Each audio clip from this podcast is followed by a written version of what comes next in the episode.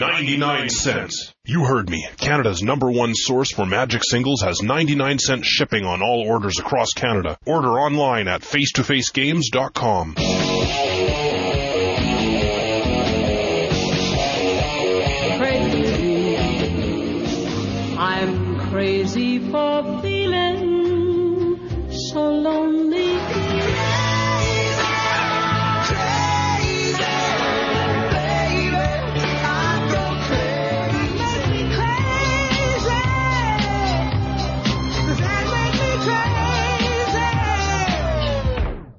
Crazy Talk is brought to you by ManaDeprived.com, Canada's number one resource for the latest Magic the Gathering strategy, decks, articles, comics, videos, and podcasts.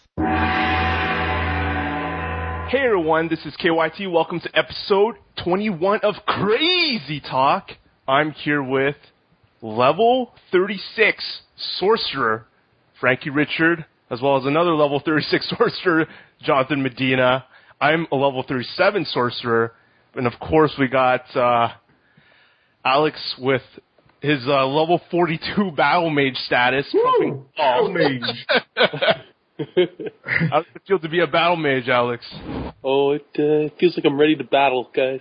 I'm ready to battle other mages. So, I think you've got more points than all of us combined. is that true? I don't know. No, he's got I- about. how does it scale? I'm, I'm I really don't know. I wasn't paying that much attention. I'm in, I'm in the three thousand range, and uh, so I guess uh, Jonathan is within the same range. Yeah, I'm in four thousand. And uh, oh yeah, okay, so you're four thousand. And uh, what about you, uh, KYT? Do you know what's your uh, I'm- point total? I'm, I'm close to 5,000. I'm four, 4,932. Hmm. so I'm I'm thirteen thousand six hundred and forty-five. How much are you? How much are you, Alex? Thirteen thousand six hundred forty-five. Wow, he might he might actually get there. Hold on, add it up. Because if you're wait, if you're five, right, and I'm like four, right? That's Am I, nine. and I'm three. and that's Whoa. well, Trump's us all. oh man, I don't even think we could be on the same cast as this guy, dude. he plays more magic than all three of us combined. well, I win more magic at least, you know. The thing, y- you know, you know what? Like the thing is, like JLRR, he's like he's he's got a lower total because like he only plays in those PTs and like those big events. But you on your side, like you played in like all the FNMs and like you you've played so much in your life that you've you've by you've uh, bypassed them basically. Wow, I can't believe I play more magic. Well, it's not necessarily it's the frequency of play, right? There's also the winnings, but it seems like I've played more magic than Frank, like sanctioned games at least. So uh, today's big topic is obviously the big announcement of Planeswalker points, and I know Alex and John can can go hours on end with. I think probably John is just gonna give the finger to all the haters of this new system. So I'd like to give Frank the first chance of uh, what he thinks about the system first. well, well, thanks for just you know plugging in my opinion for me, KYT. By the way. Hey, hey, you're dying.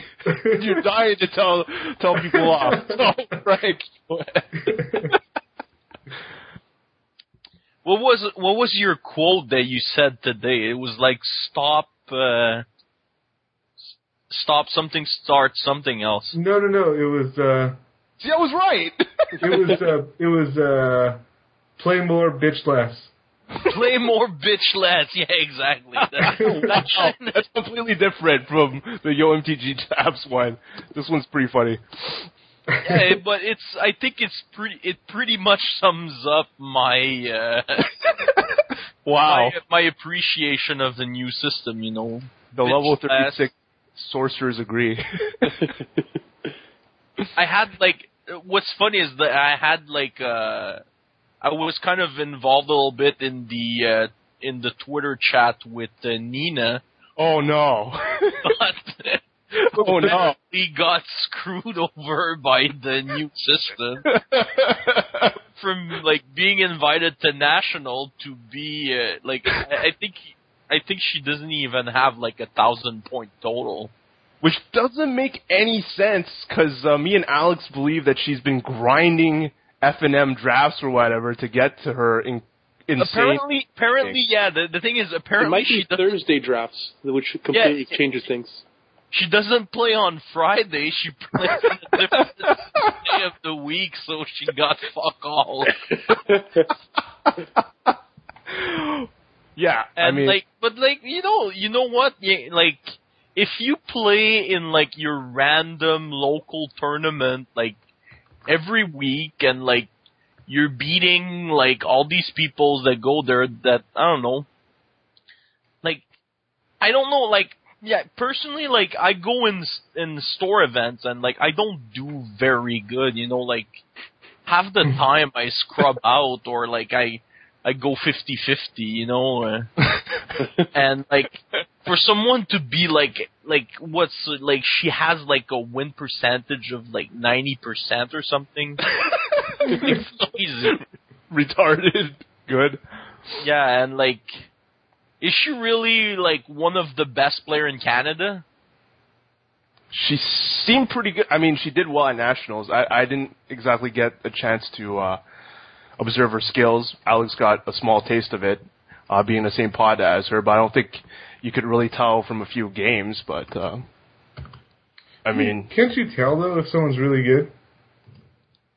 Yeah, I usually I usually find that I can you can tell. I don't know. I Like, let me put Alex plug in there real quick. Like when I was when I was playing against Alex, like I could tell he was really good at Legacy. Like his his time Aw. to make his time to make decisions was like snap snap snap, and like anything that I did that would change the decision tree didn't like he didn't even blink. He was just like switch. he just switched gears, you know. So like yeah, it was like it was really obvious that he's like really comfortable, uh, you know, behind a legacy deck, no doubt. Like I, I I think it's more he's very comfortable playing against you. yeah, probably he was probably just like, dude, I can't lose. Unfortunately, it- can't lose. and we did we did play we played a seven seven matches like uh, well seven games like I said we would and I gave John said to John Jonathan sorry if uh, you know if you won one of them then he would he would get the ten bucks I had to win all seven to win the ten bucks Yeah. so I won the first six very easily and we go to the seventh game and uh, you know we're playing I'm I'm he basically has his pick of legacy deck and he's been switching back and forth between no rug and Rihanna What? Bitter. You got to switch decks? Yeah, he did. Whereas Wow. I, Why- why all I have available is my friend Peter Saklas's Merfolk deck, which admittedly was not very well tuned.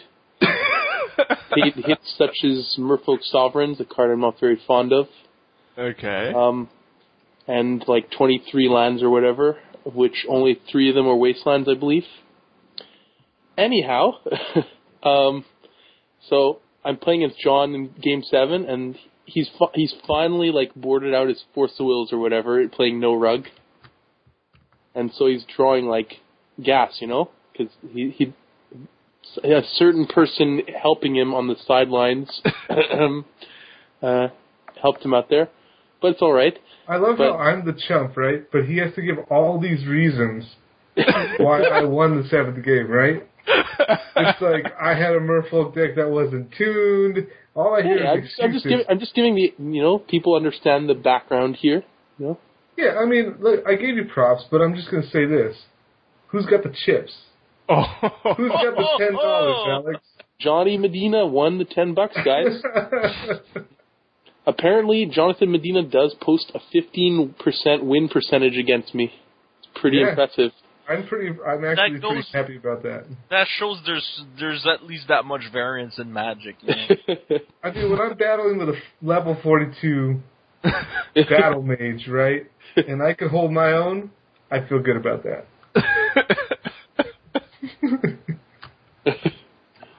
well, honestly, it was it was sick meeting you, John. And uh, if you guys want to see some pictures from that we took, you can check it out on our Facebook page. The uh, Yeah, I thought it was it was awesome. It was good to play against you. Um, like I said, I honestly think that you know, I, and my opinion doesn't really matter because I suck at the game. But like, playing against you was like, damn, like this kid knows what he's doing. like, and uh, you know, I was I was not worried when I played the first game, right? And then yeah, I then start to mulliganed. shake. Well, I wasn't worried at all. I, then I started mulliganing, and I'm like, oh, I still got this guy. He's a chunk, right?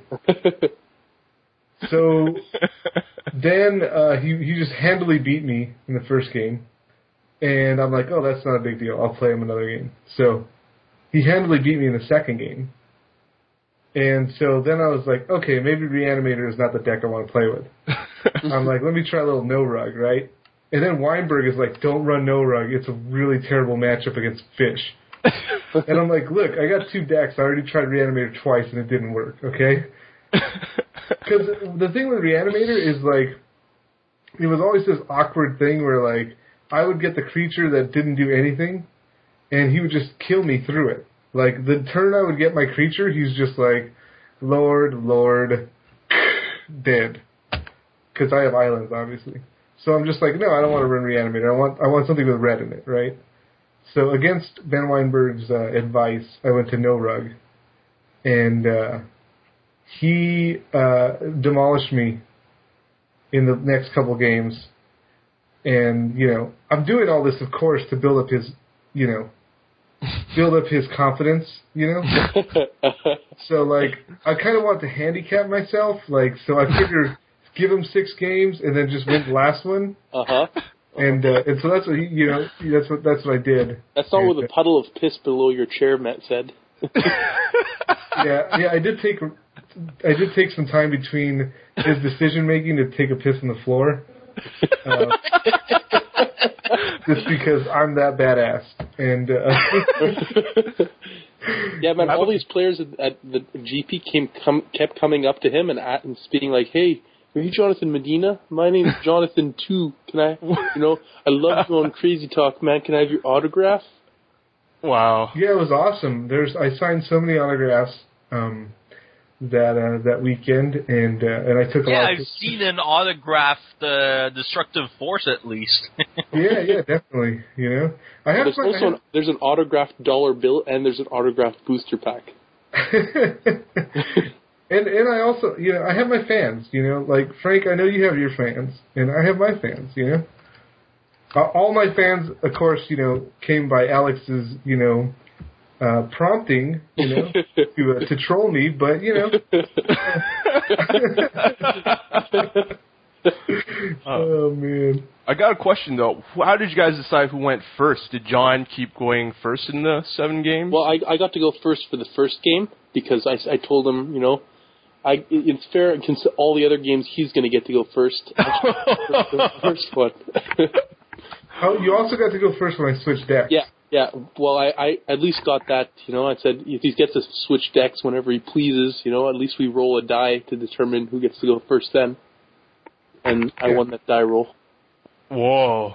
which is good But- for you you know? But uh, but you know, while Jonathan did not impress me while we were playing Magic, uh, what didn't impress me was afterwards when he began to trade with my friend Peter Saklas and thoroughly destroyed him.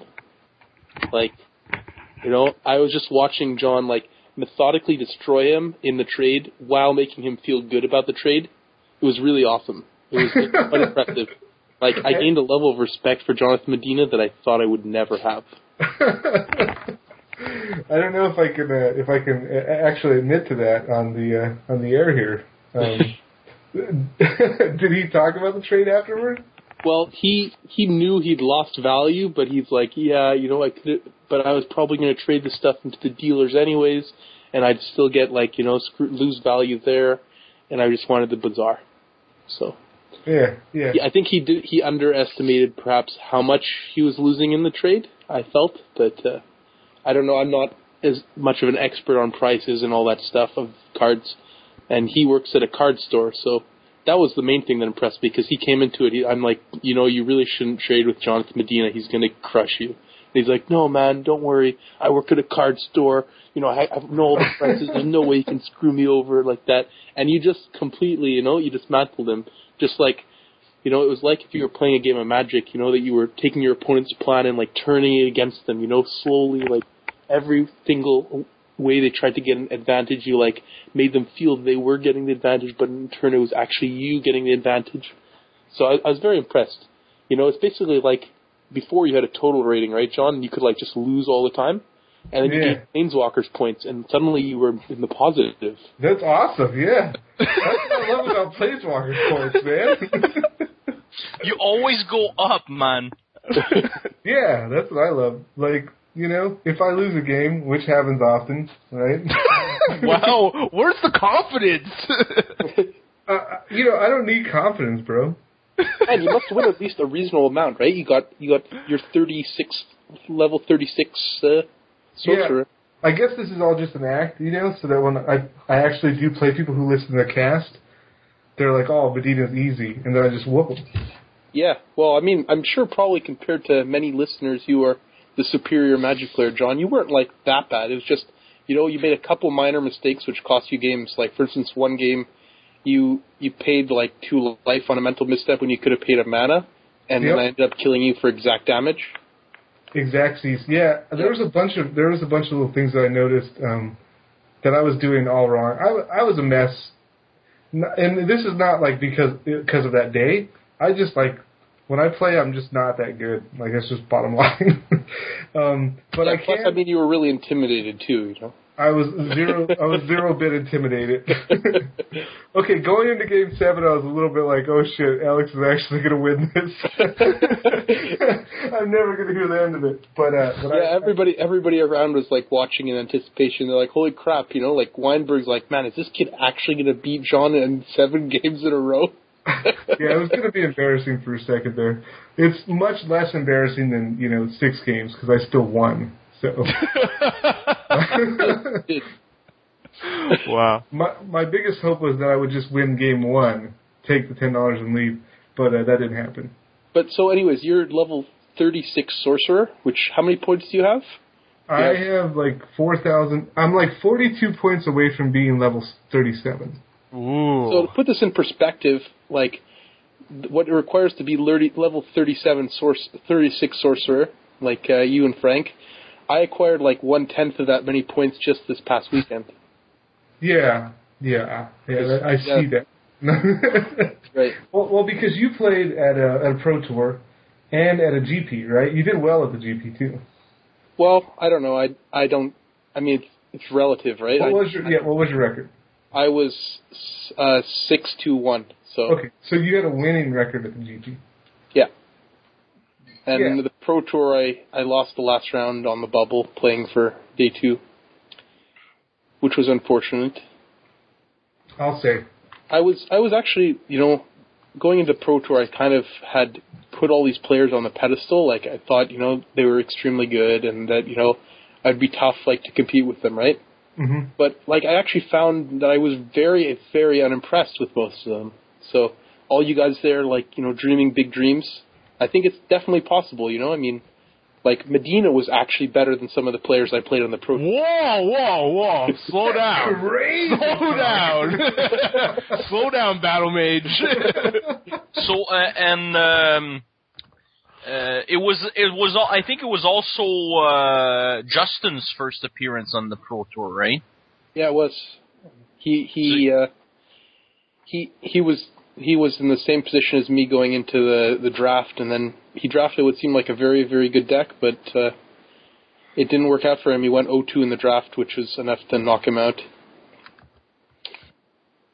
Yeah. I, But like it, it like to me like you know like you and Justin have played against each other like many times, and I think you like you've tested quite extensively against him, and like he's another guy. I don't know what's his level, but like he's on the same. I think he's level 42 as well. Yeah, I think he's uh he's on the same I I'd say level as you. Like uh, just like in just just knowing the both of you guys and having having played against uh, both of you, you know, like you're you're you're some of the top guys in in Montreal for sure.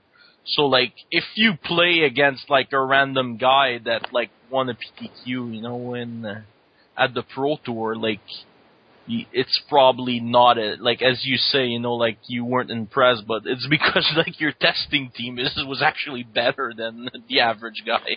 Yeah, and I think actually like we came up with pretty close to the best deck. Like you know, we basically I was looking around at other people's decks and so on. I didn't have deck envy. I wasn't like, oh man, I wish I played this. Like the only deck I was like, I I felt at all was like interesting in, other than like maybe Sam Black's deck, which was solid, um, was Nassif, Nassif's deck, but uh, he didn't do so well. So I don't know. It just looked really cool, like Yeah, the deck- Tezzeret and like Yeah. welding jars and like all these torpor orbs and you know just like what's going on here and I see him beating down some guy with this you know use Tezzeret to make Darksteel Citadel five five I'm like wow you know but uh and he's got ensnaring I mean uh, ensnaring bridge and all all this stuff going on I'm just like whoa but he ended up going like two three or something I'm not sure something not that impressive so I was like, uh, But, like, I was checking the standings for for you, Alex. I was like, where is he at? What's going on? But uh, no luck, man. No. Yeah, well, luck. I mean, uh, I I definitely I felt I wasn't playing at uh, at hundred percent, and you know, I I uh, though it was interesting because I actually felt I like some of the games that I won, like one of the one, ones I won against Cloudpost. I felt that I I definitely made a big error in that match, but like the matches I was losing uh, that I lost, I lost two matches in constructed, and uh, one of them one of them I was is round one. I was playing against a guy who was playing Mythic, and I basically I I definitely outplayed him in that one. He I had remanded a Vendilion Clique, and then he played Lotus Cobra fetch line and pass, clearly planning at the end of my turn to you know fetch and play his Vendilion Clique. And Uh-huh. so then I I drew, played my third land, pass, and then he fetched, you know, to get a land and add a mana with his Lotus Cobra, and then play Vendilion Clique. And so uh, at this point, in fact, there's I think there's a picture on Facebook where because I had to call a judge because I responded with Vendilion Clique, but he s- started searching his library, and so just had to uh, get that sorted out. Uh-huh. But uh, so I so I played my own Vendilion Clique to, to, to and took his Vendilion Clique onto that fetch, leaving him with like nothing but lands.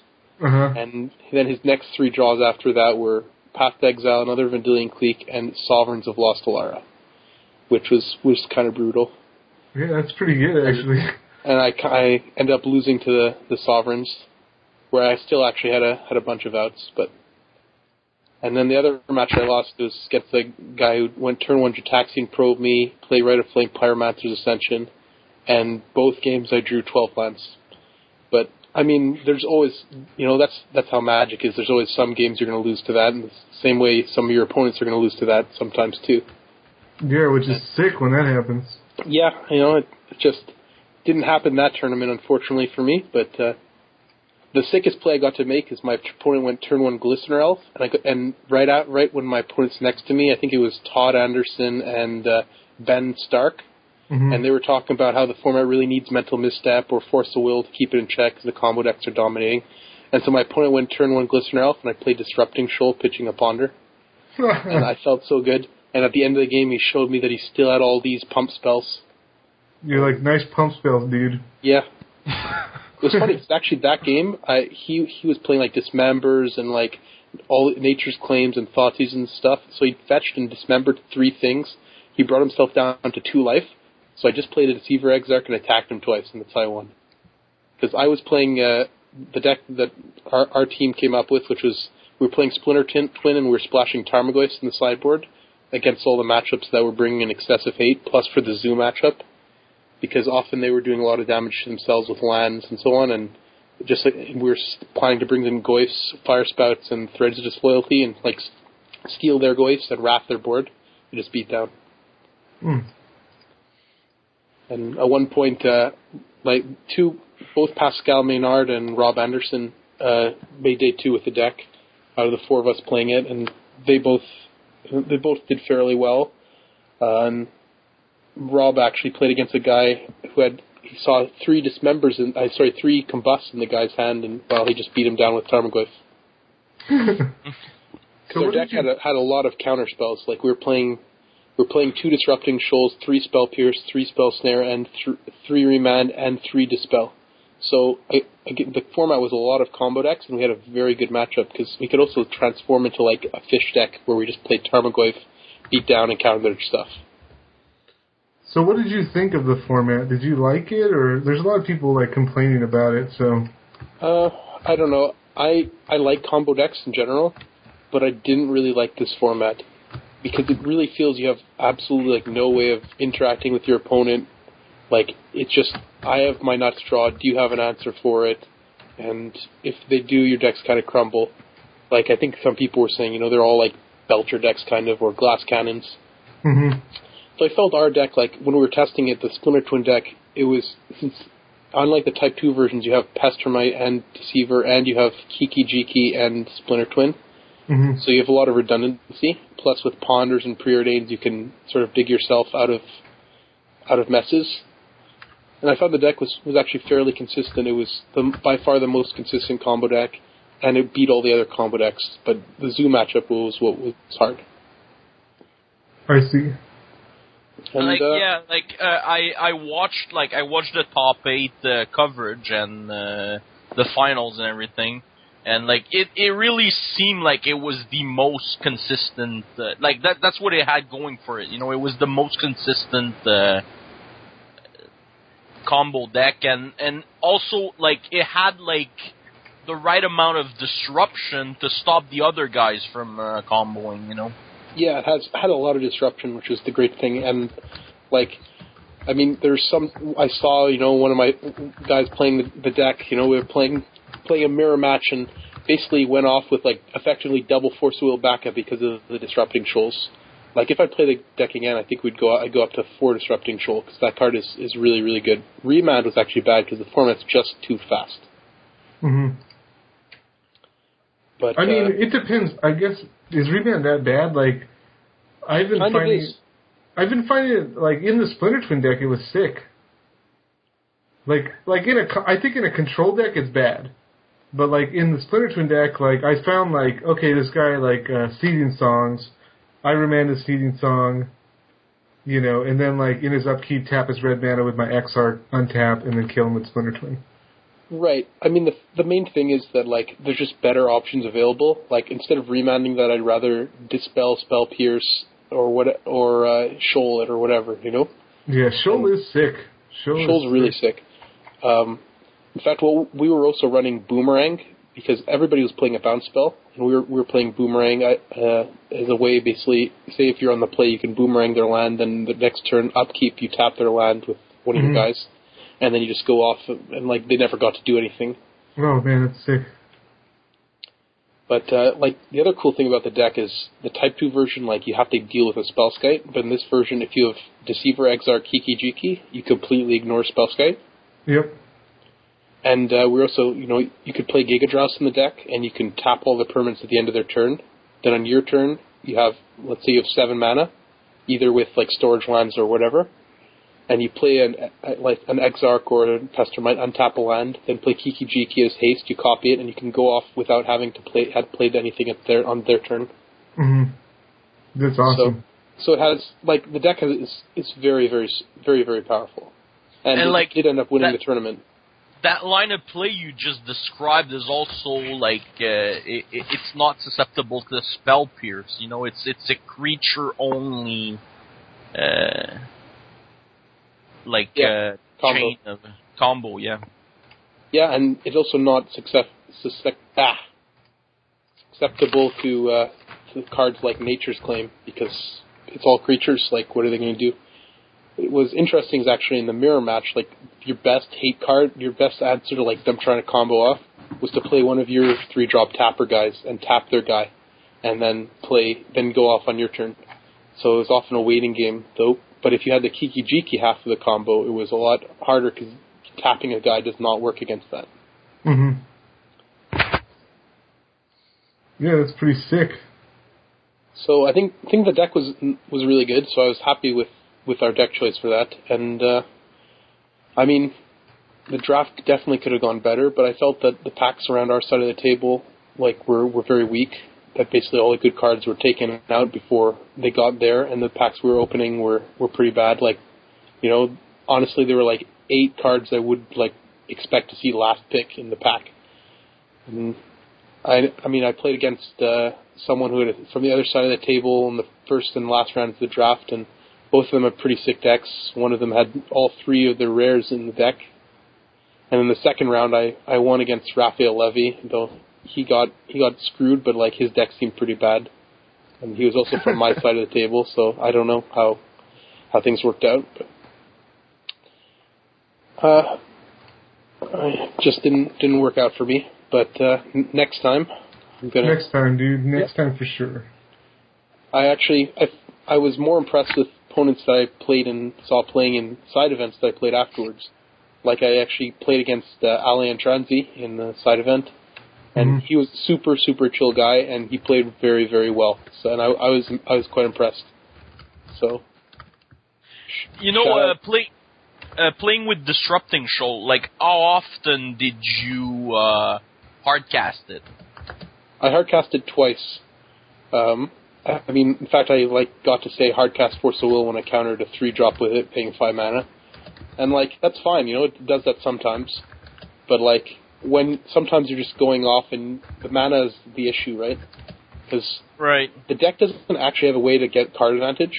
So obviously, disrupting shoal's card disadvantage, and like, how do you, do you deal with that? Well, the the thing is, you're com- when you're comboing off, it doesn't matter how many cards you each have in hand because they're just dead.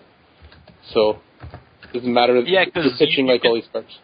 You can only cast so many, and like that free spell is what gets you through. Right. Like and that and basically all the one mana counter spells was was the plan. Like you often go off with just one mana open, you have like enough to deal with one hate card, and if you have a shoal you can deal with two hate cards.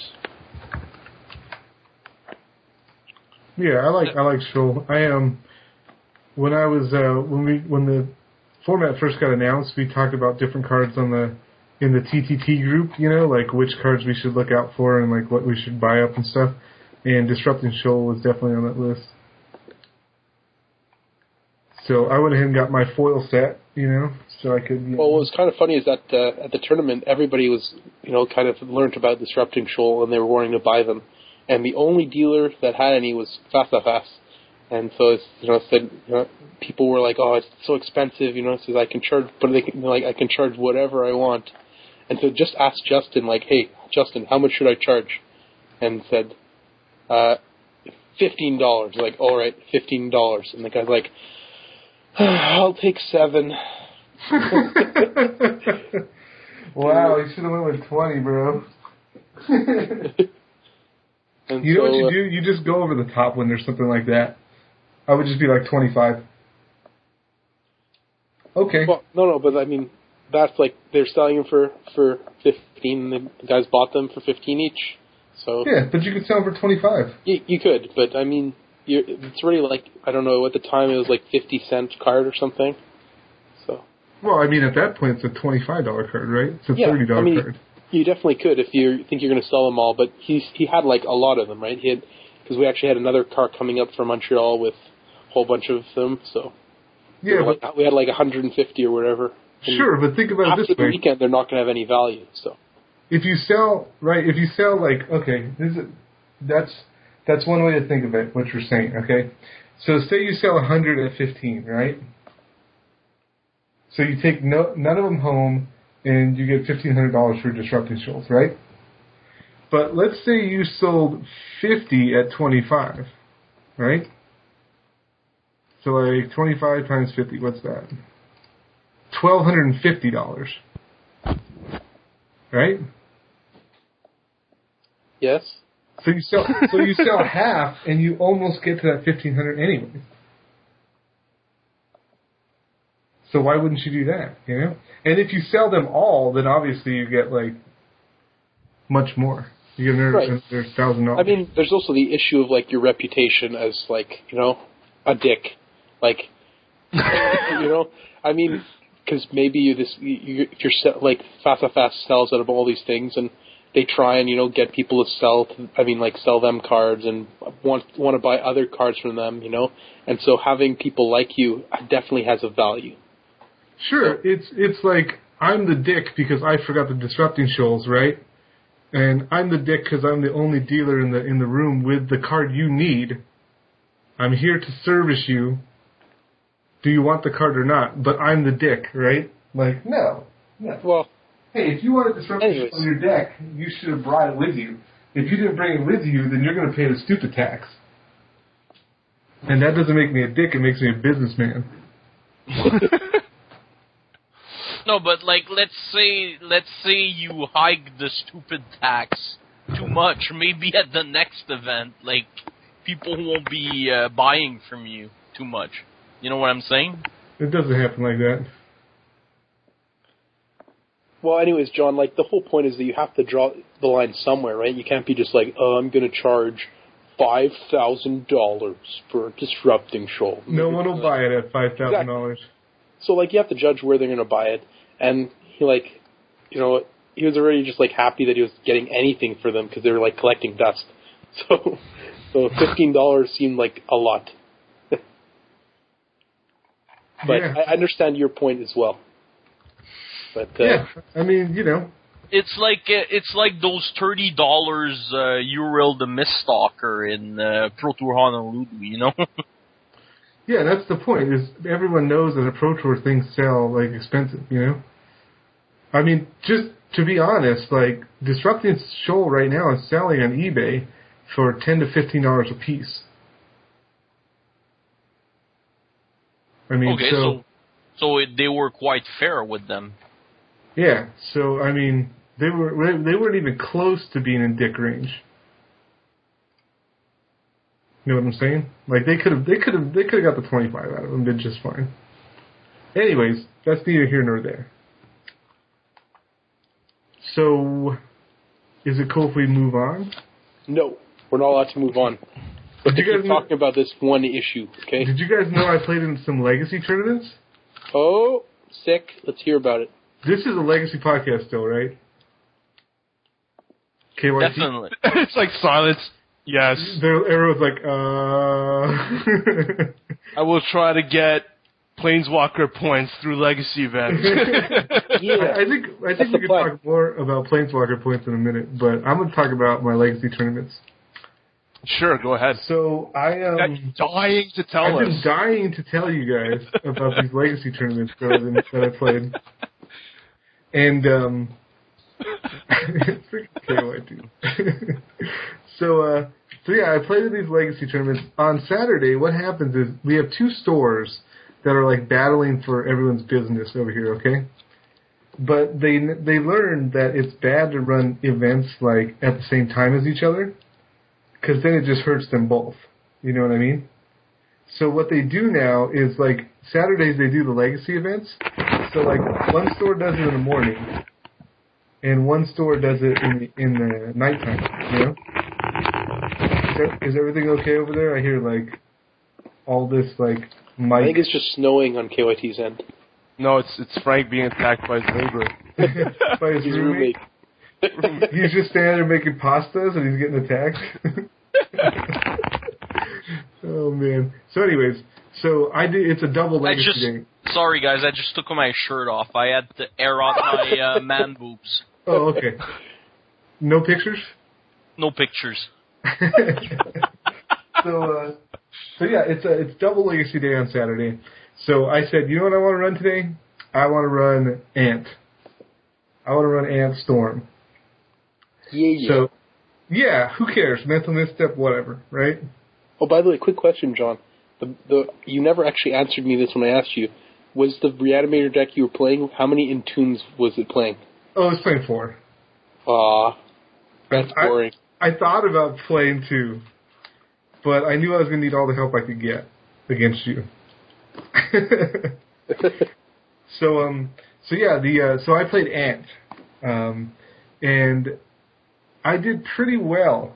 I did pretty well. I three won the first event, and uh, what did I play against? I played against uh, Merfolk, and uh, in game one I killed him at one life. Um, let's see. In uh, what else did I play? Oh, I played against No Rug. I played against Merfolk, No Rug. Um, I think another No Rug, and then I don't. I forgot what the other one was. But so I went three one in that event, and I went three one in the next event at night too. So I was six and two in the day with Ant, and uh, I don't know, man. People say that mental misstep really hurt that deck, but I don't really think so. I don't know. I think I think uh, I think you just outplayed them, John. I think Do you you outplayed them. Do you think so? it could be. I had my own mental missteps, which was pretty legit. Do you have And- Weinberg uh, telling you how to sideboard? No, I did not. I did Oh not. man, I, I know how to play. I know how to play the ant deck, so I kind of knew how to sideboard. yeah.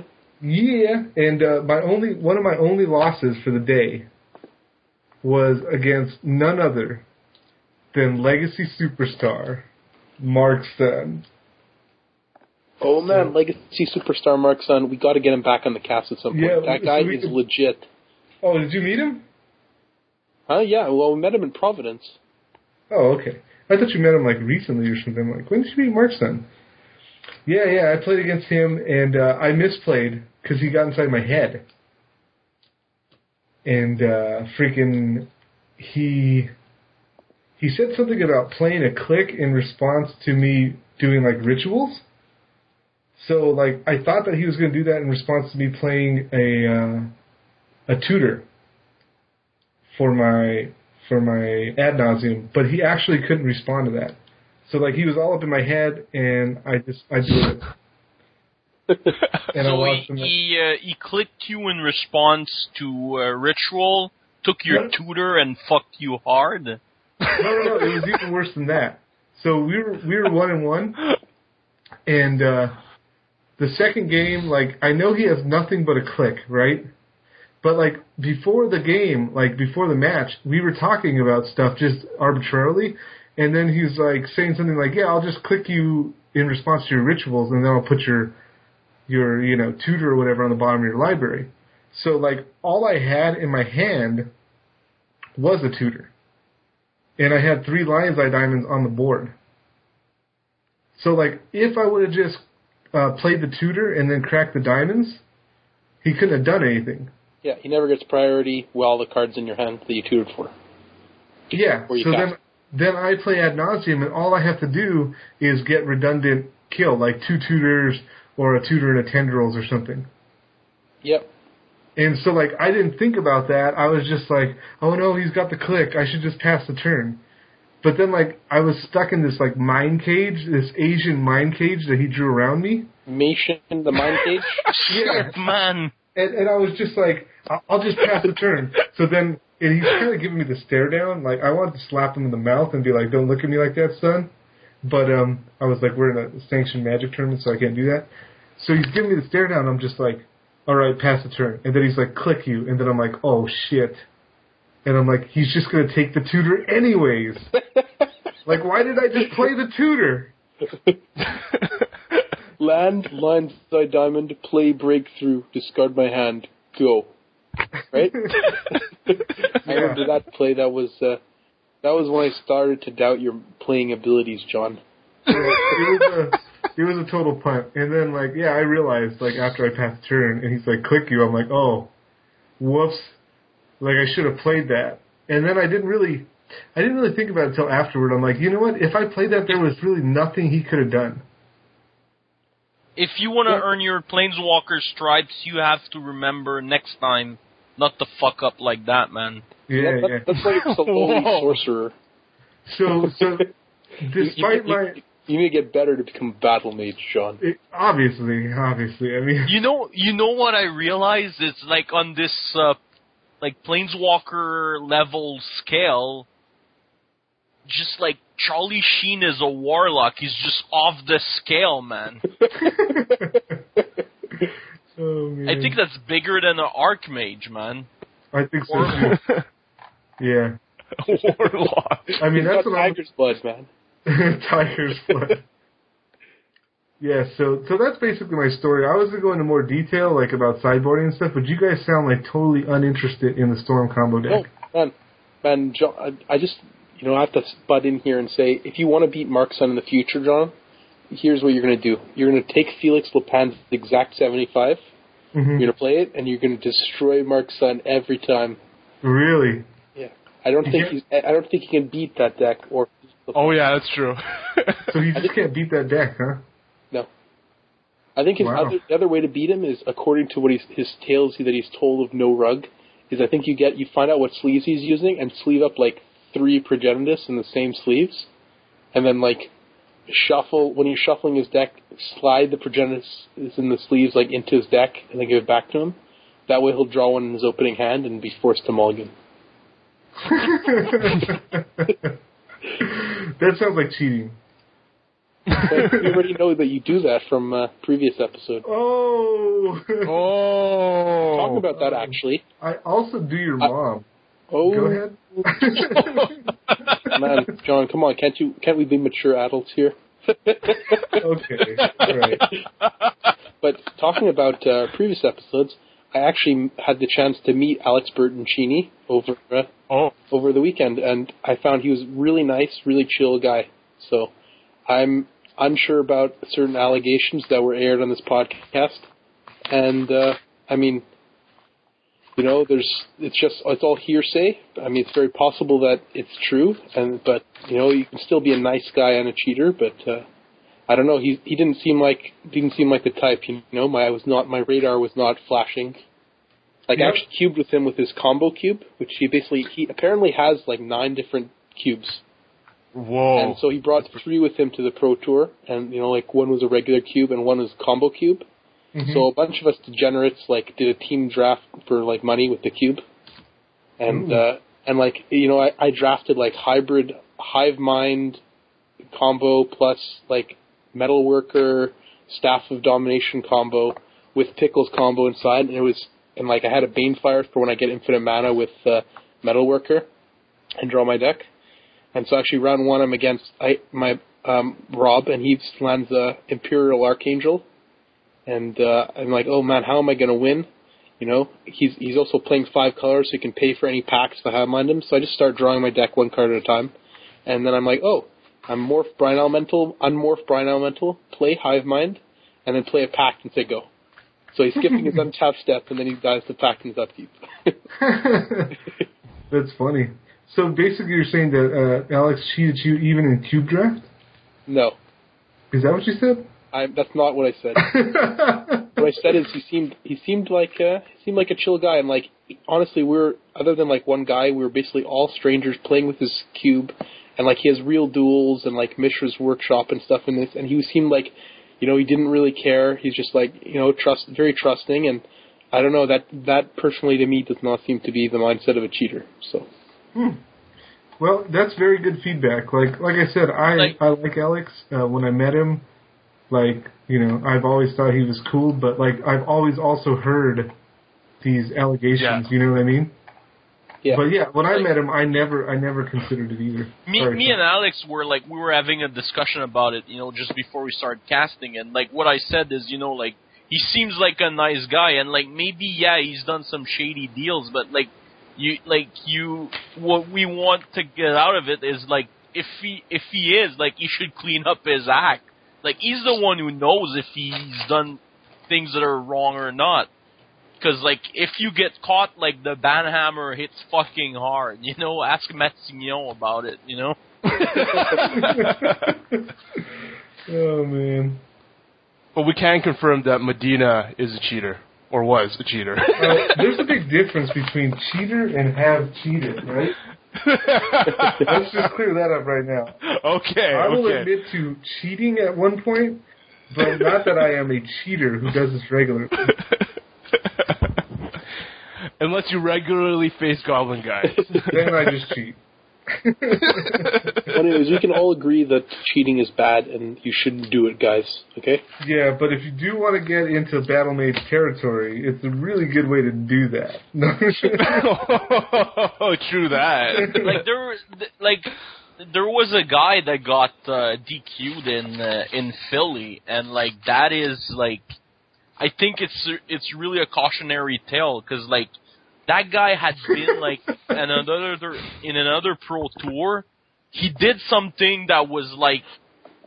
He, he kind of like misrepresented himself in uh, in a past tournament, and then he he misrepresented himself? miss uh, uh, let me let me try that again misrepresented presented himself. That didn't go quite well either.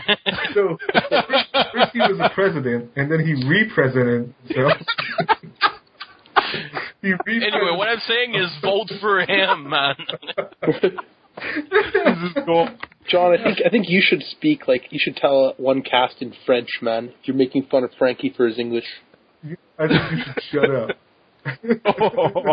Well, nobody cares what you think. Oh, That is correct. Except for everybody in the magic finance world. yeah. But like, what happened is that like at a past like at a past PT, he did like he did something that was kind of shady. Like he he didn't like play his card like hundred percent correctly, and then he did it again in Philly. And then the the judge like was there at both events. He's like, "You're out," and he got DQ'd. And he's I think he's possibly banned like for for uh for like a, a certain period. Yeah, I heard he was banned too. Like, I think it was the same judge, right? The same Yeah, judge. that- exactly. Like, it, like, cause like when you're when you're when you're playing at, at a high level, you're gonna run into the same judges over and over again. You know, so they're gonna know your name. You know, if you're if you're doing something sketchy. yeah, and they're gonna know what they called you out on last time too. So, Exactly. So uh, so stop messing around, yo. It's just like it's just not worth the risk. You know, like you might as well lose a game. You know, like. If you Yeah, get banned for a year or something, like it's eh, like I would like to me like that. That's kind of like one of the worst thing that I think that could have happened. There was a The it's the up, absolute uh, like worst beat, you know.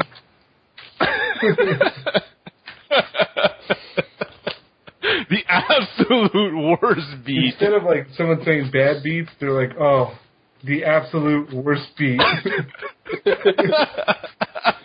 couldn't have been. I'm make like beaten. man, I'm I'm making up all these expressions for you guys. You know, like you should be thankful. Hey, you're like it. you're like a jester, man. We tell you to dance and you dance. dance, Jester. Dance it out. Oh No, man. this- this I'll do a dance for you if we ever meet uh, Jonathan. God, right now, I'm the only cast member who's seen all the other cast members. I feel like I'm on Battlestar cor- Galactica, and I'm like, you know, one of the last Cylons. That's It's pretty. better. That's pretty ninja for sure. That is pretty ninja. We're uh, like uh, KYT. Have you ever met uh, Jonathan in uh, in person? No, Not no. yet. Eh? Hopefully soon. I think hopefully he would just faint with, with awesomeness. Yeah. Jonathan is is pretty chill. I was like just walking around. I'm like, you know, scouting out for him. I'm like, you know where I, I'm think I'm going to find him by the trade tables, and I was correct. Indeed. so I see him like firmly situated there, you know, with the trade binder, you know, How- acquiring some value, and I'm like, Jonathan Medina, and he turns around, he's like, Alex, ha ha ha ha ha, you know. I wanted to give him a big hug, but he looked like not a physical person. Well, Like, I felt like was if I give him a hug- hell.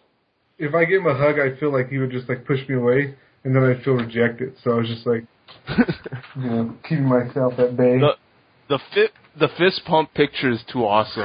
I love it. I love it. So. He loves it. Obviously. Man, you gotta Photoshop KYT and Frank in there, man. Gotta be like Frank, Oh, like man. you know, like waving his hands and like and like making a funny face in the background, and KYT in the front being like, "Yeah, I love it, man. I love it." Rubbing baboon. Obviously, oh man. oh, man. KYC I'm dying to see Medina, man. I'm dying. yeah. Like uh, there's there's another uh, piece of uh, information that came out today, and it's the um, the SCG schedule. And uh, again, I'm uh, I'm quite disappointed myself.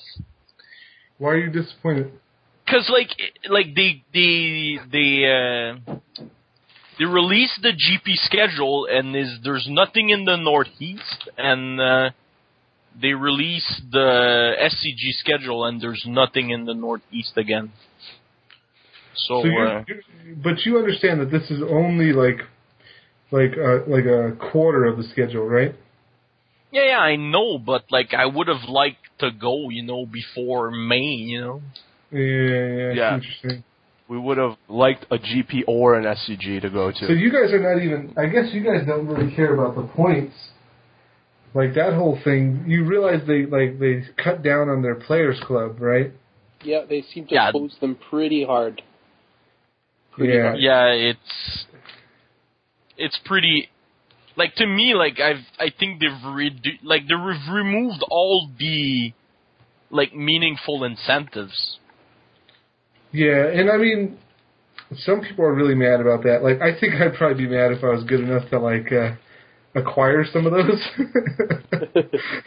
but like for me, it's just like I play in these things and I don't ever see anything except for maybe sleeves, you know. Um, so it's just kind of like I don't care, but I could see how people who were like really grinding them and making the money off them would be like, it would be Well- like if something happened in the trade world where I couldn't get value anymore or something, you know, I would just be really bummed about that.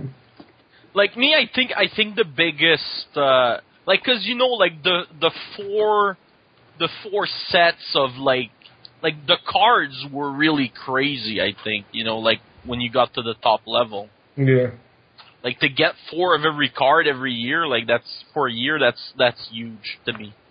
And um like they took that away, but like I think the what like the grinders like will miss the most is the two hundred and fifty dollars. You know that like in the states you can I think you can get like some some like some cheap plane tickets for that much. eh.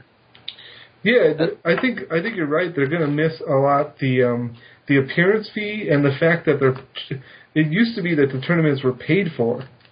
Like you'd have to pay the thirty bucks if you were at a certain level, but that's Yeah. taken away too. You don't have that now. Now you pay for all the events. And so it's like like you know like that three hundred dollar like it's it, it was like it's almost three hundred dollar but like that that amount made it so that like these kids could like fly to these events and like stay like get a place to stay and like it would expense them getting there you know yeah. to to keep on grinding but like that's not gonna happen anymore i think I agree.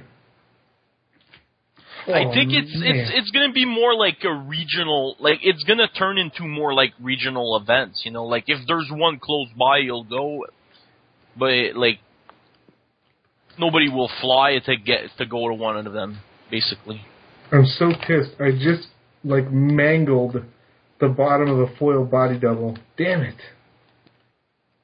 I was like, I threw it aside, and my scissors, my freaking stupid scissors, are we really are we really casting this, man? dude, this is. We were having a discussion, man. You you're doing something else at the same time, man.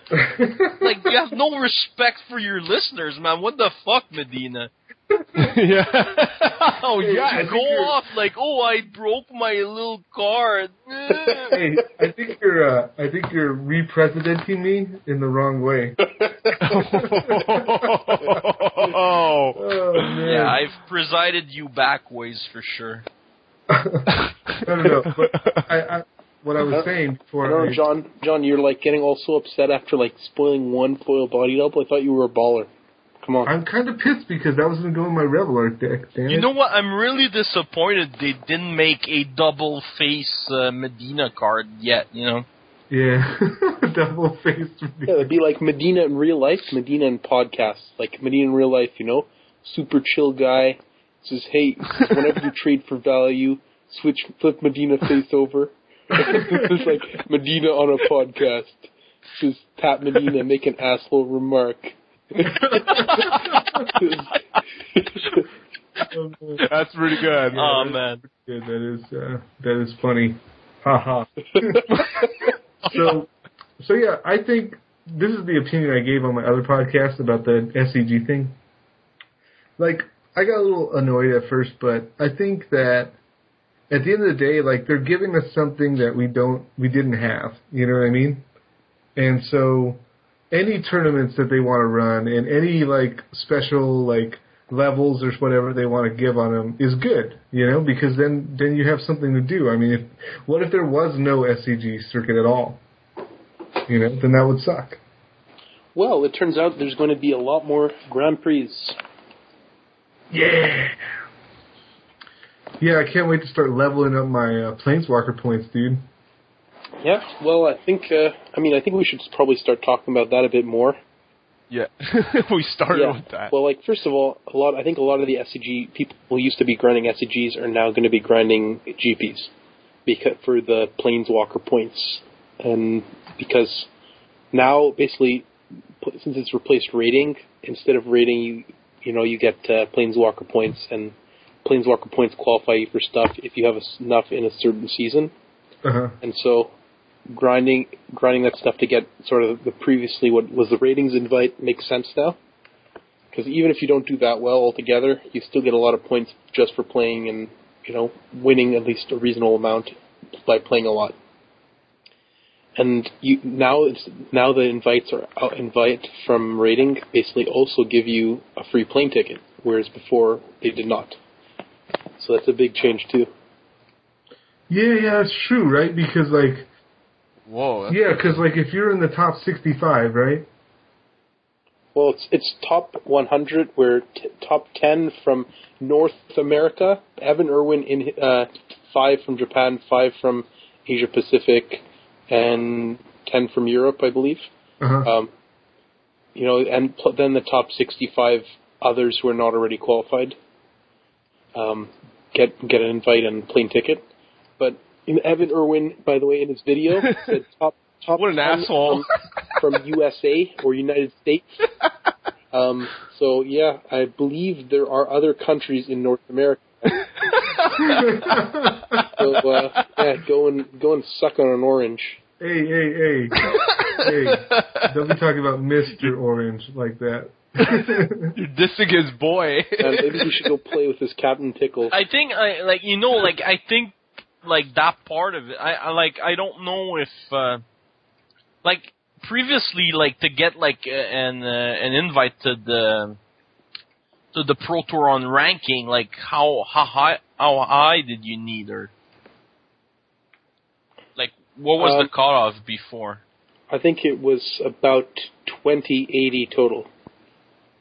Twenty eighty. Okay. and then you can go on the pro tour. Yeah. yeah.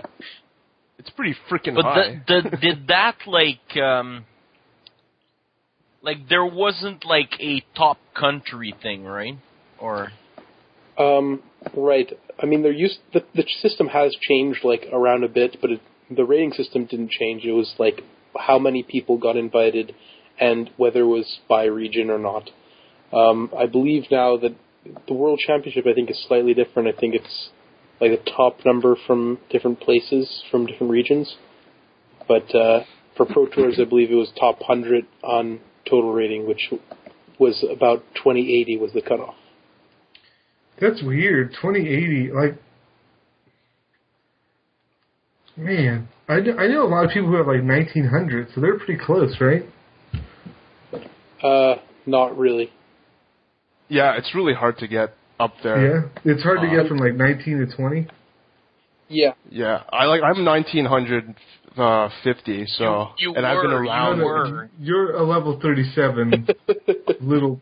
Oh, okay, yeah, I were. now I'm a level 37 sorcerer, and like Alex, who I consider, as all of you know, one of the best players, if not my favorite player in this country. You know, has been hovering around right 1900 uh, for his, for most of his uh, year, right, Alex? well, around 1950 usually. Uh, I mean, it depends. Like, depends if I'm playing tournaments because definitely the old system did not reward. I think we talked about this before in a previous cast, like before Nationals cutoff date for rating. The previous rating system did not reward you to play. It rewarded like you having a high finish in a tournament and then not playing again. Right. Like basically, if I wanted to, right, I could have stopped playing after I won my PTQ, and I would have like a 2050 rating, three buys for everything, etc. yeah. Um, but that's just not how I roll. I like playing Magic. I like going to events. I like playing in events. I like playing wacky decks. I like you know. And you know what? That's why you're such a high battle mage now. Well, I Yeah. don't. I mean, you compare me to some other people, and I'm I'm not as high. Let's, for instance, let's take Moro Bongiovanni. who is a level 44 battle mage. Really? Yeah, Holy Moreau is the cow. top guy in Quebec, man. What? Yeah, man.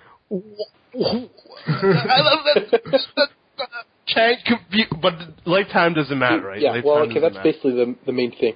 Like, uh, I, we'll, we'll- I'll get to that in a, in a in a bit. But yeah, obviously, for in terms of lifetime points, you're definitely rewarded for longevity and having played for a long time. Though one of the funny uh, funny Facebook comments from Jared Gushratty or whatever on uh, a friend of mine's status was, "Man, I don't get it. Systems screw- the thing's screwed up. I've been playing since Alliances and I'm only like level 41 or whatever." And it's like I'm like, you have to win too. You don't have to. You have to. You know, not just play. Like you have to be winning. But uh, oh man. But, like- level forty one is pretty good though, right? Right?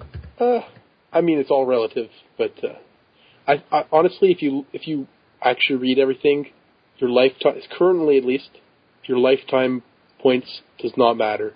Other than for like sick brags, bro, and stuff, it doesn't matter. It Yeah, should I mean, stop you from getting a date on OkCupid. It doesn't matter even for sick sick brags either, right? well, I mean, it can. It, it kind of does, but not really. I mean, I definitely think it doesn't. It's not as good for brags as previous rating was because people see it as less legitimate. It's like, oh, you just played more. You know, you've been you you play like five tournaments a Uh-huh. week and go one five in each of them, and I play four. I play like one tournament a week and go four one, and you get more points that way, right? yep. But, yeah, uh, because you get the participation points. well, that too. But you also are like getting more wins altogether, and since it doesn't count losses, it just counts wins. You're you're getting more points that way. hmm But uh, I mean, what really matters is your current season number of points in the current season, which is basically like PTQ seasons were. It's it's PTQ seasons. hmm So how many points you have in competitive or profe- competitive at the end of each PTQ season, you know, says how basically how many how if you qualify for you know the Pro Tour or whatever. So it's the top hundred people, with obviously the first few being from specific regions, on on Pl- Planeswalker competitive points from the season that get qualified for the Pro Tour of that season and who get and the top 300 players get three buys. Top 2,000, I believe, get two buys, and top 15,000 get th- get one buy. Uh, Alex, when does the so first the first season, has start? in fact already started. It started one week ago. Okay. So Okay, and it's wow. The first, like the first people who got points were, uh, well, at least I think competitive points were the uh, the Pro Tour Austin players. uh, you mean Pro Tour Philadelphia? Uh, yeah, yeah. Yeah, Yeah, well, and, uh, and anybody else who played in the tournament in that period of time, it's just because of the way the things are weighted. It's you get a lot more points for competing in a pro tour than you do competing in a you know a, a random local tournament like Jonathan's legacy tournament, for instance. Obviously. However, one of the things I disagree with is the high weight they have to F and M. Like F and M is weighted three times more than like a random legacy tournament that Jonathan is playing in. Yeah, and we all know I can roll an F in there. Come on, it's easy.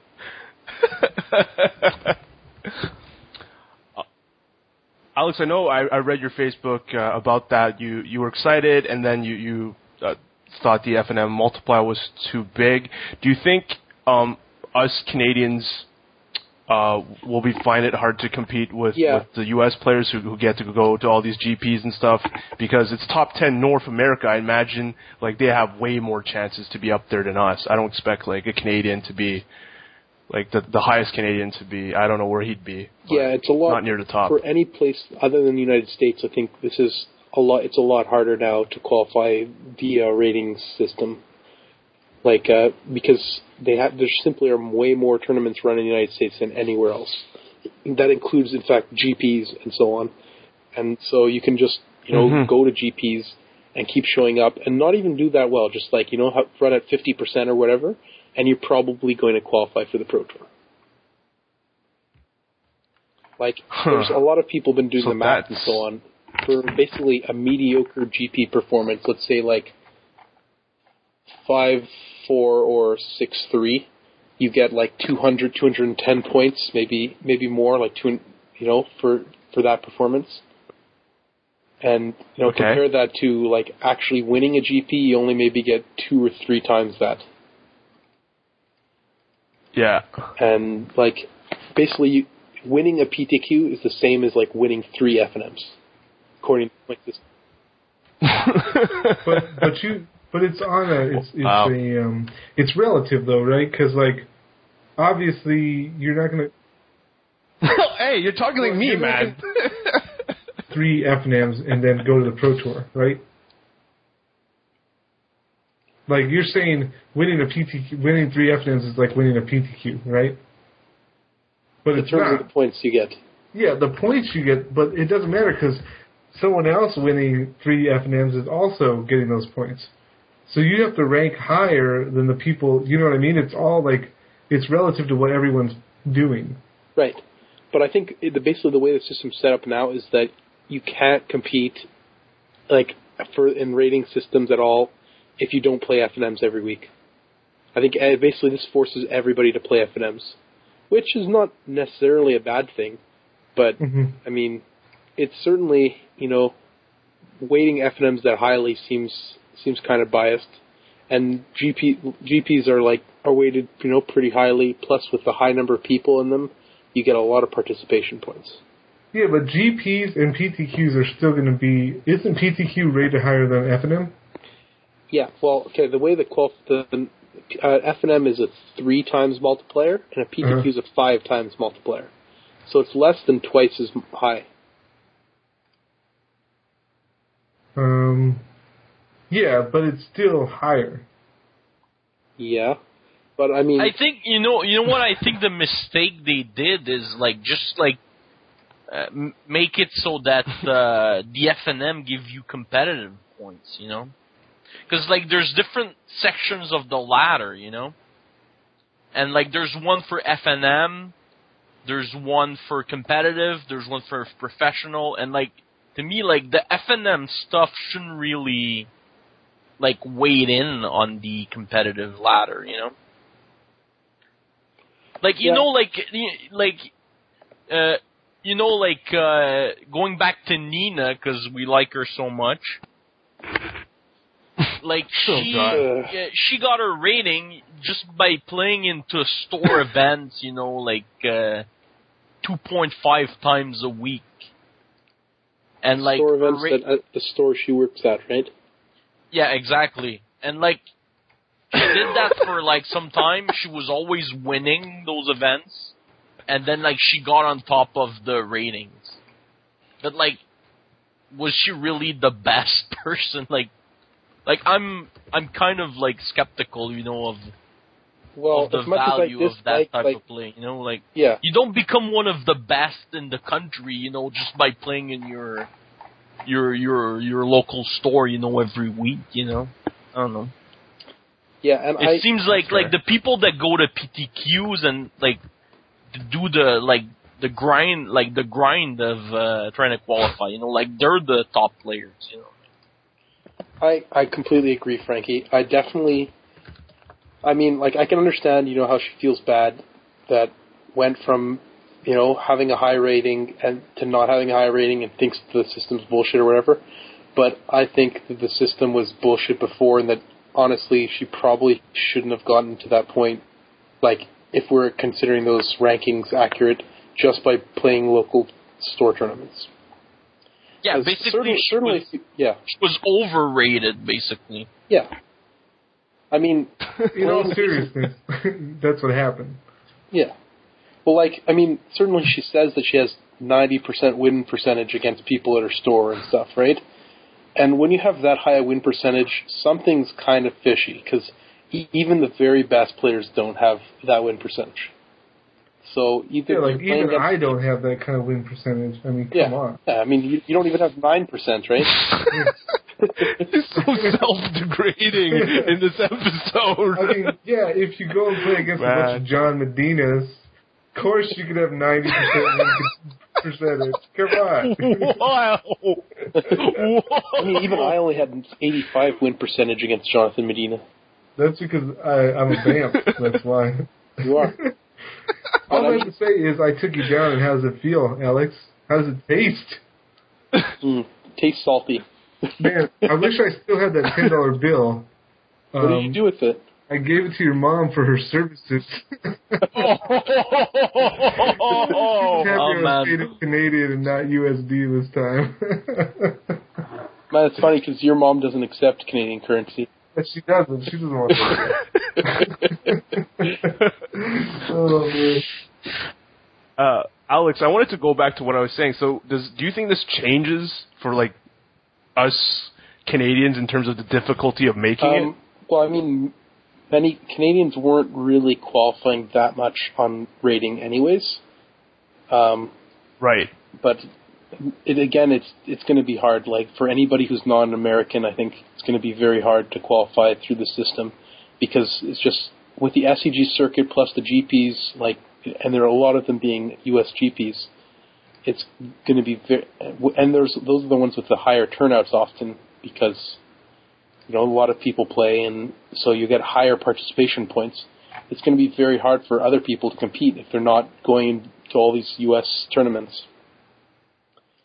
like I think I think one of the solution and like we've had a few of those out here is like they were they were making uh, GPTs uh, in uh, in Montreal where they gave out the plane ticket to uh, the, ev- the eventual winner of the buys, you know. So like if that kind of thing can happen, you know, like regularly, like then maybe way then yeah Oh. maybe yeah we'll have a chance, you know, of uh, of Hmm. going to more GP.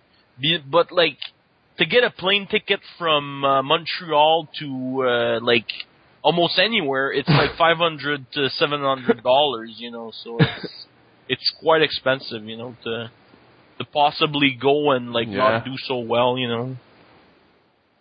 And and that doesn't take into account like hotels and everything, you know. So it's it's pretty it's pretty expensive to go to these uh these foreign GPs.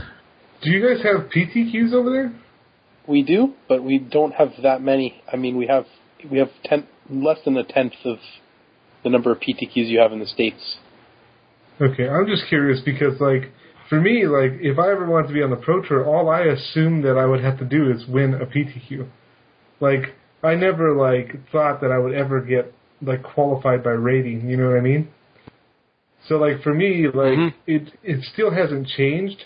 Like, if I want to go on the Pro Tour, I just have to grind PTQs. Like, that's what I, that's how I see, that's how I see the road. It still looks that way to me. It doesn't, it doesn't look yeah, like, it's it's pretty much the same, you know, for Right. I mean, the main difference is the fact that GPs now lo- no longer give an invite to the top 16. Yeah. That And I didn't I didn't even know that happened until today. like I honestly probably would have just tried harder at GPs if I knew that happened. I think like there's like right now also there's like there's a missing part of the equation, and that's the the pro levels, you know. And Yeah. uh, and that, like that that's probably gonna change too, but they they they, they haven't announced it yet.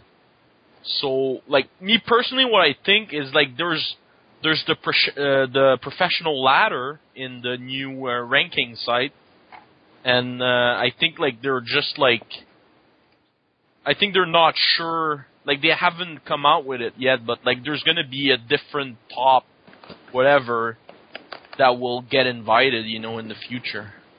And it's probably like it's probably that ladder that will also like give you like if you have that many points, then your uh, your level uh, like it's one through eight basically. So it it's probably gonna have to do with that, you know. I think that's part of the problem is a lot of the pros right now are just seeing what they already released and they're flipping out. You know what I mean? They're Yeah. they're just like cuz like Yeah. for them this just looks really bad. And and I don't think like Wizards would do something like that. You know what I mean? I think there's something coming that keeps the pros in mind, like especially the guys who are just really good but don't play a lot of F and M's, you know, or don't play like That's a lot of them right now. Yeah, yeah, that's kind of where they're at. Like they just keep riding the train, right? And I don't think it, I don't think it would be good for Wizards to be like, all you guys, uh, you know, play F and M or get out. You know? Yeah, that Or I maybe they are telling them That would that would not be smart. I don't think. I mean, I think they kind of that's kind of what they want to do. They want to encourage everybody to play F and M. I mean, certainly if everybody's playing Magic all the time, Wizards is making more money.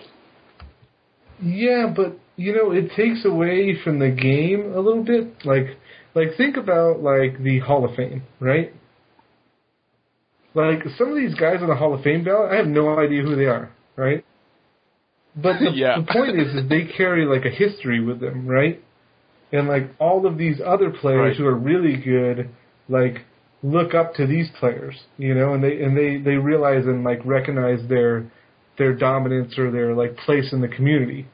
So I think like if Wizards is going to do things like the Pro Tour and the Hall of Fame and build this like prestige around this whole thing, part of what they have to do is preserve some of these figureheads, people like you know uh, Jon Finkel and like uh, you know all these people like that are kind of like like uh, part of the brand a little bit of this Pro Tour, you know, situation. Like so, like to tell them all play F and M or go home is just like seems really bad for that branding. And and like like even as like for me, like I'm getting older and I'm not going to be F and Ming my whole life. I want to believe that if I ever want to pursue the Pro Tour and like be on it, like on the train, I, I know I know it's Oh, funny, no. but if I ever wanted to do that, then I want to believe that I don't have to play F and M every week to stay on that because it like it would just tax my life in general, you know. Like it's kind of it's kind of giving me like if I were to if I were to pursue the, pursue the pro tour, and I have to play F and M's to get there, like there's going to come a point in my life where I can't do that anymore because like you know I have other responsibilities, and so then that would mean there comes a point in my life where I can't play Magic anymore, and that's what I would not want to happen. I, I mean, I think like Yeah. the sentiments are like I'm kind of just looking ahead and saying, what if maybe I wanted to do this? Like this is what could happen, but like the sentiments are coming ringing true in uh, what's his name tweeted that Paul Rietzl. Did you read Paul Rietzl's tweet? Yeah. Which one? Well, he was just like, uh, he was like initial good thoughts. ones. I like the rating system.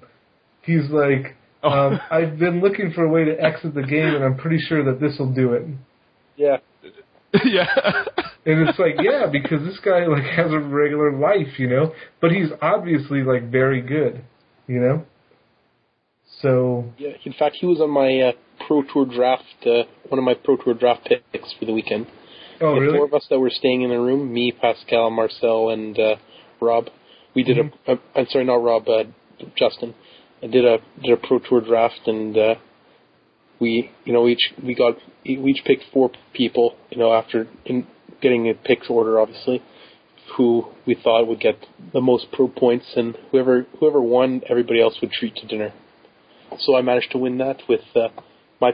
I, I was actually fourth in the line of picks, but I I got the wheel, and somehow the idiots let me get fourth pick LSV. Come on, I got fourth pick LSV. EDM says that guy should be banned in, fa- in PT yeah, yeah, yeah.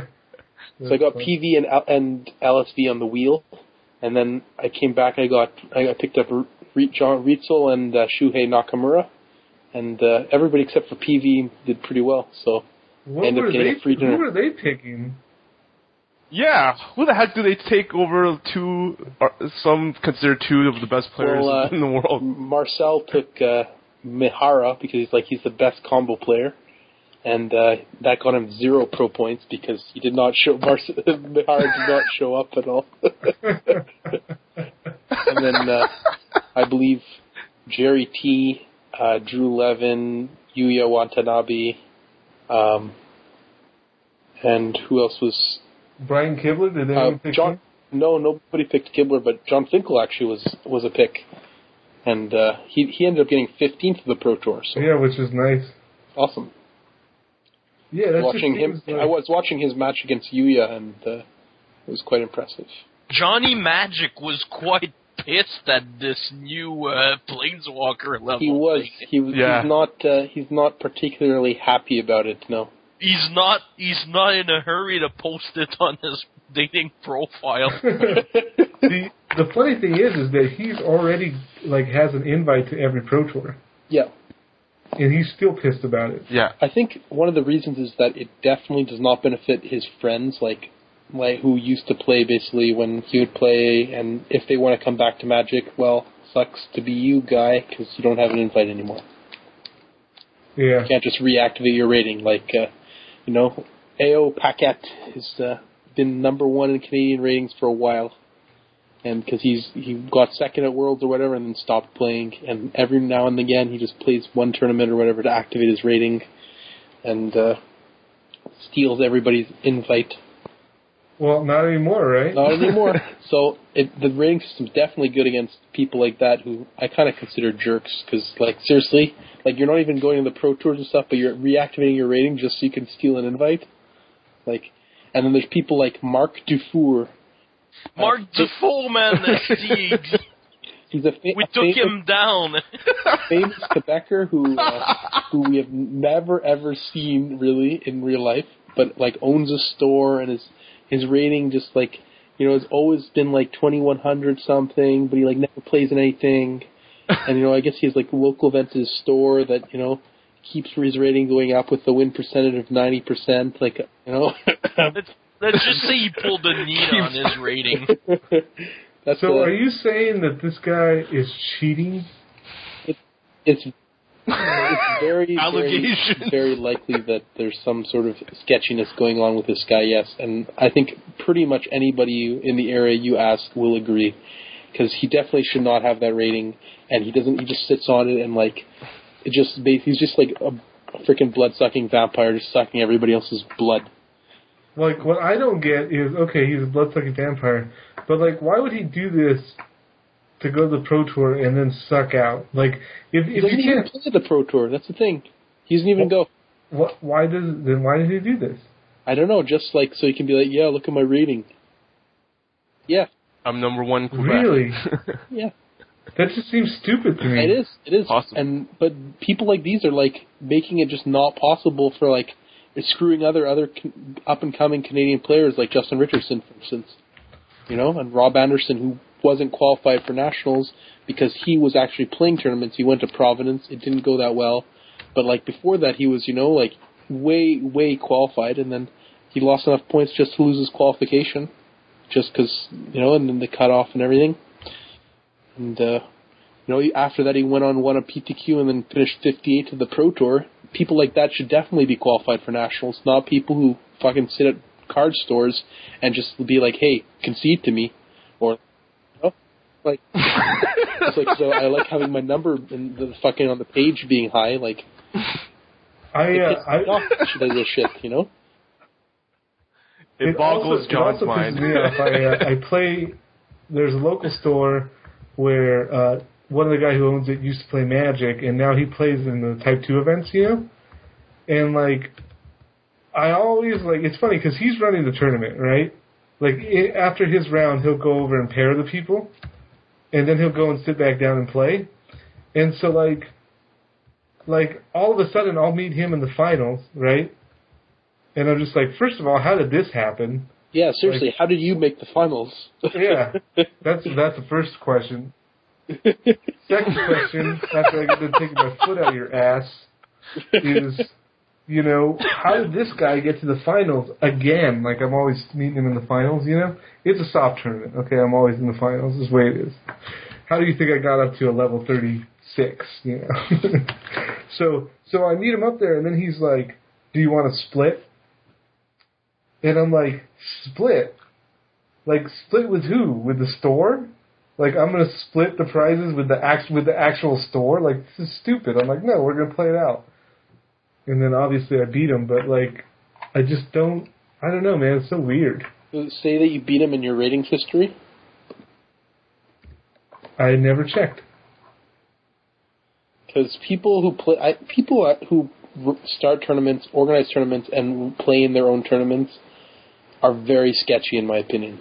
Like this is the type of cheating that I consider is not spoken about that much, and it's like it's probably one of the more rampant types to like tournament fraud, like Uh-huh. you know people running tournaments that don't really exist or people playing in tournaments that they're running.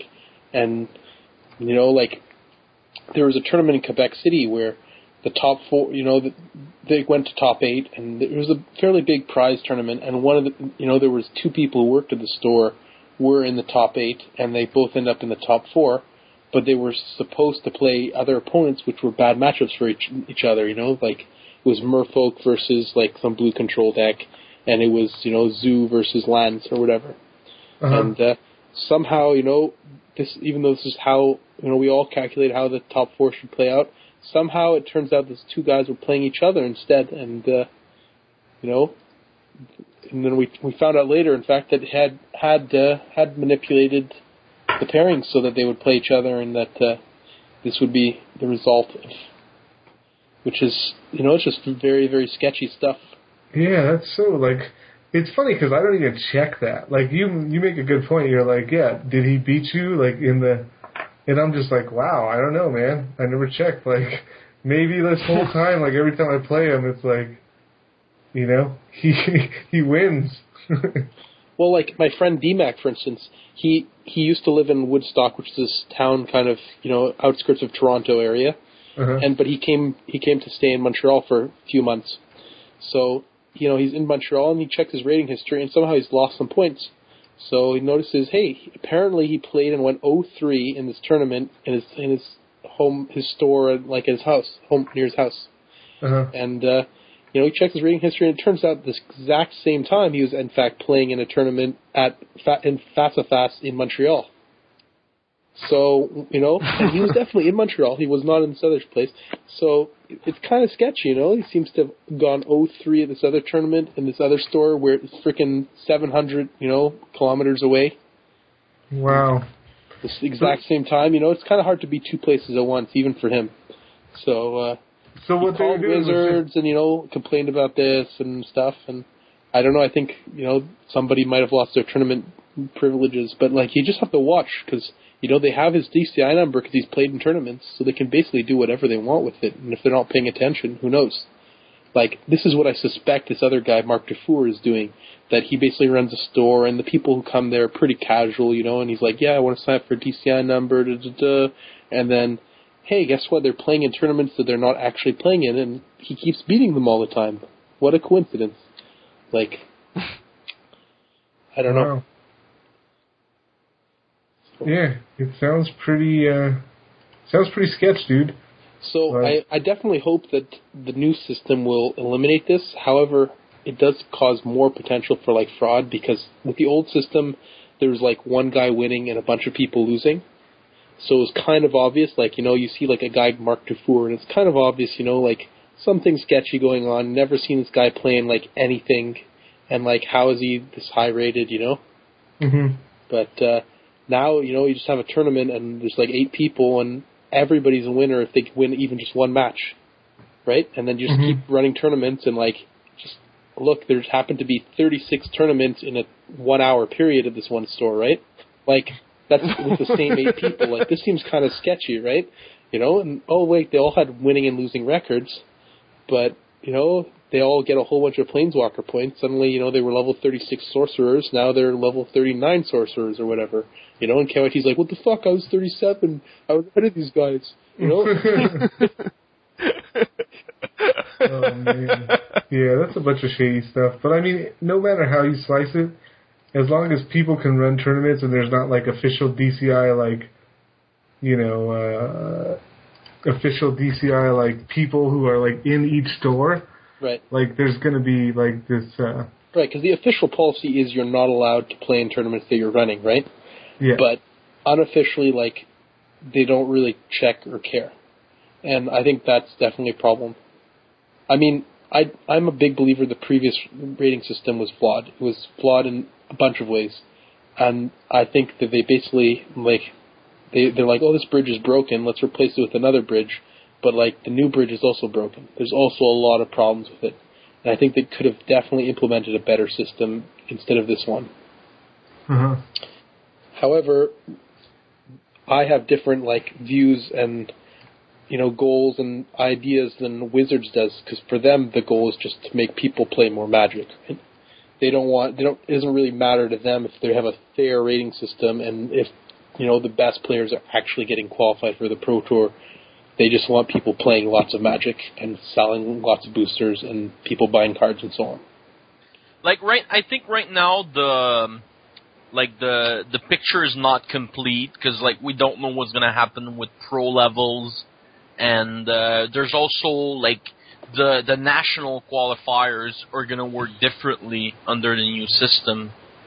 So uh, like when we have that information, uh, like it'll it'll be uh, easier to kind of like criticize it, you know.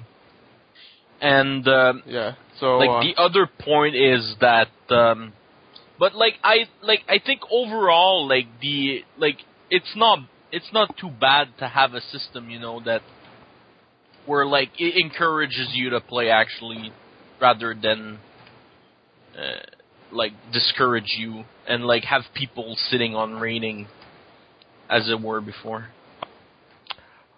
I'm I'm I'm pretty surprised they implemented it so fast because when we had this discussion, um, I was part of this Twitter discussion, and I think at one point Aaron Forsythe or one of the Wizards guys tweeted at us and said like they know uh, of this problem that they shouldn't discourage people from playing, but they were looking into it, but something was going to happen, like his exact words were something like far down the line, and to have something happen so soon to to fix uh, the one of the original problems of the original system is pretty surprising to me.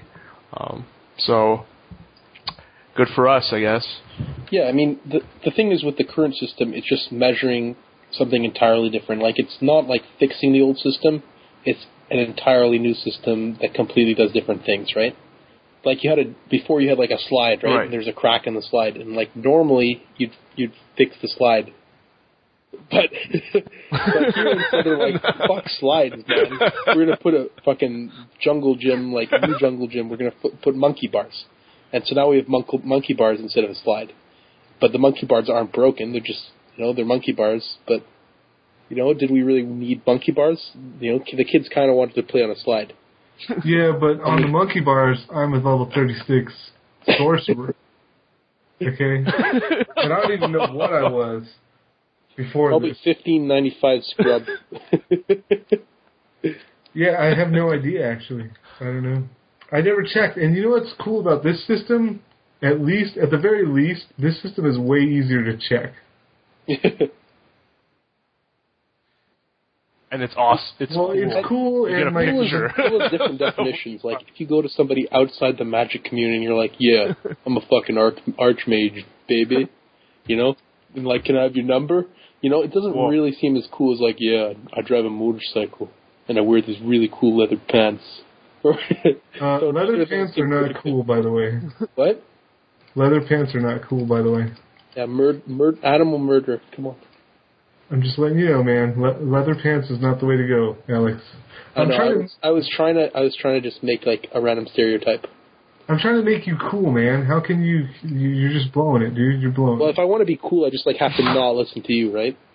I, I, I don't know, man. I'm pretty cool.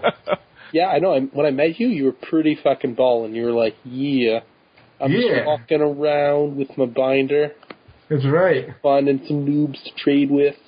dude. oh man, I, I'm doing I trade with them back all, to man. power. You know I don't need the noobs, man. I'll knock them all down. I go straight to the dealers. I'm like, let's do this.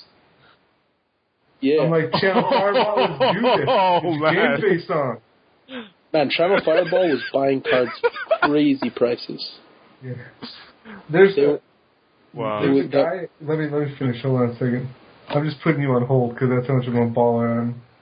So like, there's a guy at at uh, Troll and Toad who actually won't buy cards from me. He he told he told his boss he's not going to buy Understandably. cards from me, and the boss told him go out there and buy cards from him, and he goes no.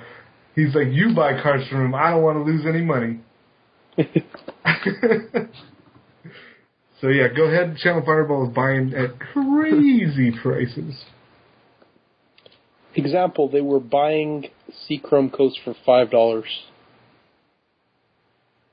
Cash money. Whoa. Cash money. So Is that uh, is that how you is that how you got your, your lunch money? That was selling them Seachrome Coast. no, actually, I was uh, I was I was selling some of your mom's clothing. Oh, my mom's clothing. That that fetches a that fetches a nice uh, chunk of change, does it? Not really. Uh, It was all ripped, uh, you know, from when I ravished her. you know, I would usually get upset at something like that, but like looking at you, I don't even think you could rip a paper bag. You probably couldn't even open a bag of potato chips without like totally having your fingers crumble. Probably not. I mean, I, you also have to take into account when we met, I was deathly sick. I was like at death's door. I was like, "Hey, I'm about to die." So when And I was like, "Let him in, brother." Put him out of his misery. He's clinic- he's clinically uncool. no, but um, but in all in all seriousness, uh, I will say that I was very jealous of the um, the buffalo chicken pizza that you ordered. Oh You- man, it was delicious. and I ordered a slice of pepperoni, which was actually just a cold piece of pizza that they threw extra cheese on and stuck in the microwave. So I was pretty jealous, I gotta say. Man, that pizza was so spicy that I had it three days in a row, and like every time it just breathed life into me. I was just like, oh, my sinuses, they're like, you know, they're clear. Dude, it nursed you back to life. You were at this door, and there was the pizza that saved Yeah, and I, I found it interesting that you know I go to this pizza place and like I just like turn around and guess who's been stalking me? Jonathan Medina. He's like, you know what I want? I want to check out Alex and have some pizza. oh man, I was just checking if, if your mom was there with you. That's all. oh man, we're back to High episode five. one. Now, hello, it's love. oh man, I think now that we met each other, we could actually like bag on each other without like being without getting serious. You know what I mean? I was never serious, John. Whoa. Oh, whoops. oh man, this Yeah, I never took you seriously. I think I think we need more Frank, man. I'm really This is missing a riot. Frank on this cast. Yeah, we need more Frank, man. Frankenmeister, he's the star, man. He's the star of the show.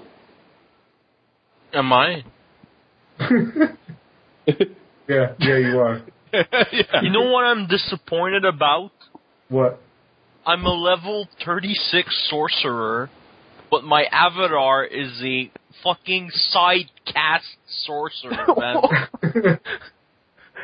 I was gonna say that, Frank. I'm like, it's just like, some old why fuck. did they pick that guy of all the sorcerers, all the cool sorcerers and Magic, you know, that shitty exalted guy, man? And and the battle mages, like I think it's the Naya battle mage. Like, Yeah, it what is. the fuck? Fucking- Like that's an unplayable piece of shit. this And is the true. arc, the archmage, I don't recognize. oh, it's the guy from uh, Circle of No.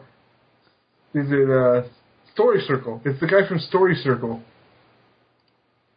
Um, like Uh, they that was like I think that's the biggest punt of the whole system. yeah, I agree. Yeah, man, come on, Naya Battle Mage. By the way, talking about Naya Battle Mage and female characters depicted in magic art, I was rather shocked by the Pro Tour competitor T-shirt I was handed with Liliana, like basically, you know, almost almost as little clothing as John's mom.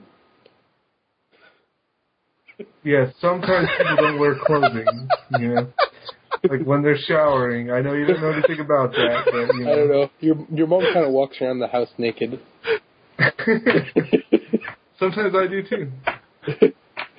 Ugh. There's Alright. a mental there's a mental image for you. But anyways, like I don't know, like you know, I was just like, wow, when did like Liliana become a hooker? I guess in Innistrad. Yeah, exactly. Yeah, the, I seen the Pro Tour T-shirt and, and it it is a punt for sure. It was it was outrageous. Like I'm just like I don't think I can ever wear this shirt like ever, in, except in like a magic setting, and I'll still feel embarrassed. Yeah, even like among armies of geeks, you In would, an army of geeks, you know, like Wow. you, you'd much rather wear the Ballin Mana Deprived T-shirt, and that's for sure. yeah. You know, I actually don't have a Mana Deprived t-shirt. I don't know why. Like, I would think How, with how much my are celebrities, they? How, how much are they, uh, KYT? I think I think they got apparently from what I heard they they got stuck at the border Oh, I know while they were about that, passing bro. bo- No. trying to pass through. No, but I'm asking how much. how much you sell them for? Are you get? Are you ever gonna? Like, did you get them now, or for- you? no, I don't know where they are. I hope I believe they're they at are. I just think they couldn't so get them can across the get them. border because they're made in like, you know, Taiwan or whatever. Like they're like, this is not made in this is made in Taiwan. We can't bring this across because uh, the Fast Fast guys have been flagged as uh, as Wait. dangerous people selling as magic cards. Yeah, Trach- But Yeah. they were able to bring some of their T-shirts, right? I all I know Okay. is I the the ones I brought across were were fine for my for my personal use. So Anyway, John, if if you need one, we'll sell you one. That's uh, that's easy. Yeah. uh, how about this? I don't pay for t-shirts. How about, how about this? You pay three times the regular price. and You're such a baller. You can. No, no, no. If Man, you can't know how get much- those anywhere. do you know like how if you're not in Canada, man, like you know how have much to money pay that, a that, that advertising cost. My chest space, that advertising right there, that costs. That costs. I don't know. That's man. not a very good argument. Do we really That's a good want argument. people in Mana Deprived to be like, "Wow, Mana Deprived scumbags"? You know? oh man. no, but like seriously, John, if you buy a T-shirt for three times the regular price, I'll even throw in a card signed by a celebrity. no, no, I'm not paying for this T-shirt. But you, you get a happy. free destructive force signed by Jonathan Medina himself. oh man, no, I'm not. Uh, I'm not. You could I'm even use the paying for it. ten bucks that uh, that you won from me. Come on, to uh, to buy a T-shirt. No, no, no, man. I've been reading Mana Deprived since it was just a little wee little site before anyone knew. When when KYT would look at the traffic report, and there was like three hits. One of them was the U.S. and that was me.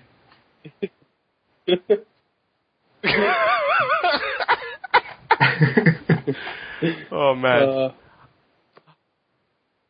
I don't I don't know. Like people are is are gonna listen to this part of the cast and be like, Dude, what this the whole fuck? cast is pretty much like that right now. They they signed on for Legacy, and what did they get? Okay, they got talk about a modern Pro Tour. Okay, they got talk about all of these Pro Tour points and the SCG stuff. I talked about like a Legacy tournament for like a minute and a half, and there was crickets. Okay, so people. okay, John, how about we talk about Reanimator versus Merfolk and No Rug versus Merfolk? Do you want to talk about that? We could. For instance, let's say let's say No Rug versus Merfolk. Everybody basically should know what No Rug has in in the deck at the moment. It's got you know natural orders, it's got noble hierarchs, it's got force of wills, dazes, right? Mm-hmm. Green Sun Zenith, and some Tarmogoyfs. And obviously, the plan is to natural order into Progenitus, right? And you well, have game one, yeah, yeah, and you have you have counter backup to force that plan through. yeah. So, how do you sideboard for that matchup, John? Well, uh, I would sideboard out the um, Force of Wills and the Progenitus combo. And I would bring in Lavamancers. Um, I don't know what else is in the sideboard. I don't really remember. But I know Lavamancers and something And else. red elemental blasts Red Elemental Blast. Okay. or pyroblast, whatever mixture you have. Yeah. So basically, the plan after board with with that deck against Merfolk is you side out your combo and your counter spells, and you basically become like an attrition kind of grindy removal deck. Like you have kind of creatures like Tarmogoyfs and Kitchen Finks and stuff, and you're like you have Grim Lavamancers and Red Blasts, and you you plan to like kill their stuff. And Merfolks when against Merfolk when you trade one for one with like all their lords, then suddenly their creatures are not that impressive because it's a deck based around the synergies of the lords interacting with each other. Indeed. So like a Tarmogoyf versus one Merfolk Merrow Reejerey is kind of not really a fair fight. Whereas if it's like three Tarmogoyfs versus three Merrow Reejereys, then suddenly you know you, you're like actually playing a game of Magic. Yeah, you're sweating it because they have Island Walk once they put a Lord down, and then it's like, whoa. Yeah, or they can dead. your guys and so on. Yeah, yeah. So like, I I think obvious the the obvious thing is to take out the combo, you know, which is uh, which is what I did in the first game, because uh, it just like best case scenario, even if you combo out, Merfolk can still just race you.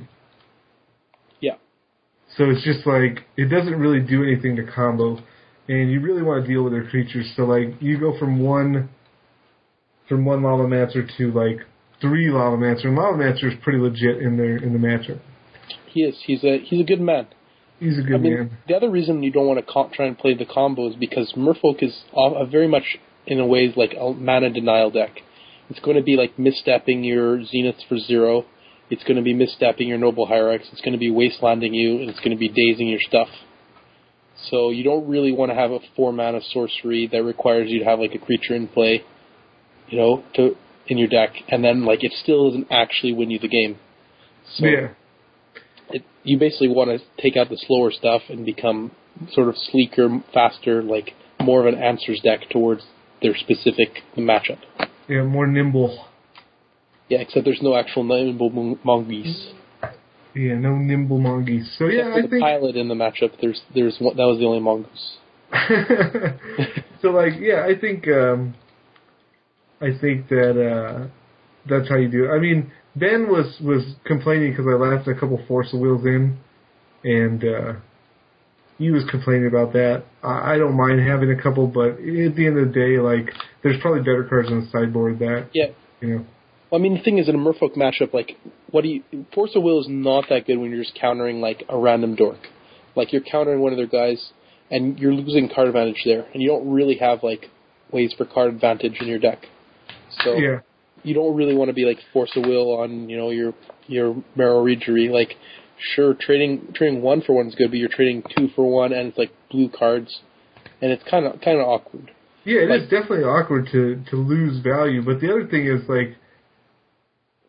It's like the ether vial is so important in that matchup, and like I don't think it is actually in that matchup. I don't think it's that important. all I know is that you played Ether Vial turn one, like every game, and that was really hard to overcome. Well, I think it was actually the advantage was much more relevant in the re- reanimator matchup than against no rug, because there when you get Iona, it shuts down me shuts me down unless I have an um. But like, I mean, that, that, that's one that's one interaction. But with the no rug, what I was noticing is you have wastelands, and like just dropping a vial, and then sitting behind like wasteland days for disruption of any of my early stuff is just so brutal because then Yeah. like my my la- my deck doesn't have any basics basically in it, so it's just like you're stealing my early turns, and then your ether vial's ticking up, and then you're like, dude, dude, and then like you finally get like two islands, and then you're like, lord, and then now I'm on the heel like trying to catch up, and you know, whereas if you didn't have a vial, you would be disrupting me, but you wouldn't have the pressure. Right. Well, the thing is, if I don't have a vial, and you have I have to play the game entirely differently. I have to instead of just com- like I have to basically wait a little longer before I start disrupting you. I have to put some early pressure first, because that's what the Merfolk deck plans to do. It plans to put pressure and disrupt, and hopefully, like the opponent stumbles enough that you know your blue men get in there. Yeah, and if you don't have the vial, which didn't happen, like you had vial turn one every game. Not every game, but uh, I, had, I think I had it out of the seven games. I had four or five of them. No, at least, at the very least five. I'm going to say six. Definitely not six. it was four or five. But anyways, Yeah, yeah, yeah. So, anyways, turn one ether vial. is very Uh, powerful. Yeah. However, yeah. force of willing that is then gives up your advantage in the matchup, which is like that you have your cards are like you're gaining some advantage over your cards being better. And whereas when you're just losing like two cards right there, it's it's very bad. I mean, plus Yeah, there's the gonna- problem that if you don't have your Force of Will in your opening hand, if you draw it later, especially if you're only playing like two, then it's completely dead, pretty much. Especially if I do resolve a vial, If you do resolve a vial in the beginning, then, then then it's hundred percent gone, Yeah. right? Yeah. Even if I you mean- draw it later, it's still it's still pretty bad because that's not really what how you want to interact with the Merfolk deck. You have a lot better answers. Yeah, and that's what Force I of Will, said. I mean, Force of Will is really good when you're when you're either against a deck that resol- like is so important to resolve one specific spell. Uh-huh. Like Merfolk Aether Vial is very good, but like, you know, I've seen even seen some lists that were like not playing Aether Vial, we're just playing like more lands, and we're just playing guys and like dismembers and stuff. I mean, I think that's a mistake because Aether Vial is super powerful, but like, it's not essential to the strategy. The deck can function without it. You can, I mean, you can just cast your guys. It's just like it's just a very powerful element that makes your deck function a lot better. Yeah, and not necessary. and I understand that. That's why I said, you know, like I know there's better things in the sideboard, but I'm explaining why I had Force of Will in there. It's Right. like my my thinking was like I was already getting annoyed that you just kept turn one ether vialing me, and so like by the time like Ben is looking at the sideboard, he's like, well, where why why do you have Force of Wills in the main deck? He didn't say that, but he just kind of looked at him like, oh my gosh, that card's atrocious. And I'm just like thinking in my head, he keeps fucking ether vialing me on turn one, like it's just getting really old, you know. So it was more of an emotional decision than like, okay, this is a this so is you a were game- tilting. I was tilting, yeah. All right. T- tell me you wouldn't tilt. Like we're we're in, we're going into game seven. This is when when Ben like made the look. Like why do you have force of wills? Like this is six. Oh, he was always looking at you with like you know a little bit of contempt. He was doing that. He does that always though. So I just didn't like. I was paying him no no mind until he was just like, I can't believe like that card is still in your deck. Yeah. And then I'm just like, look, I have my reasons, and he's like, ah, that card's atrocious. And I'm just like, okay, whatever, like, whatever, whatever you say. Because I mean, he's obviously like a better player than me, and he's he's the voice of reason right now because I'm tilting, and I'm like, I'm like, dude, this guy gets a turn one ether vial, like, you know, like he breathes air, like. So I was uh, making an emotional decision, and that's why I had Force of Wills in my deck. Right. I mean, So- but I, I was trying to explain why when Force of Will, will is good and when it's not good. Like it's good when your opponent's deck resolves around one specific spell. Like for instance, against an ad nauseam combo deck, if you counter their Infernal Tutor, it's you know, and they have no cards in hand because they're playing with Hellbent. It's very unlikely you're going to lose that game. hmm You know. And similarly, when in the no rug deck, it plays Force of Will to protect its own combo. That's the other time when Force of Will is really good. When you want to resolve a spell of your own, that probably wins the game. Yeah, Like yeah, against definitely. the blue white de- Stoneforge decks, right? You want to play play natural order with like Force of Will backup, or like protect. Perhaps you played like a Vendilion Clique first to clear the way or whatever, and uh, that's that's your plan there, right? Yeah, So- and I mean, let me just go out and say I don't like no rug as a deck. Like the first time I played that deck was when I played against you, and I hate the deck. I don't like it at all. Like like my hands were like I mean, you know, Peter can tell you, like I draw a hand and it's like this. Um, you know, Dryad Arbor, Dryad Arbor, Natural Order, Natural Order, Brainstorm, and like something irrelevant. And I'm just like, what the hell is this, you know? Throw it back, and like one of my hands had like three natural orders. You know, I just those stupid like Dryad Arbors kept turning up as my only land, and I'm just like, oh my gosh, like it just feels like a kind of deck that has to like you have to have a nice opening hand, and when you do, it's great. You know, Yeah, like the seventh game, like when you went, you know, Noble Hierarch into Vendilion Clique, into like two Grim Lavamancers yeah, yeah, that was pretty sick for sure. and Kitchen Finks, and yeah, it was Yeah. it was you know Yeah, it was awesome, but like the other four games I played with it was like mulligan to five. Yeah, no, the, a deck definitely does not seem that consistent. It seems very powerful but inconsistent, which is kind of like the opposite of what I look for in decks. You know, if I was playing the format, I'd probably be playing like the blue-white deck. It seems very, very consistent and it still has a fairly high power level. I I don't like the blue white deck either. Every time I play that deck, with no matter what deck I play, I always beat it.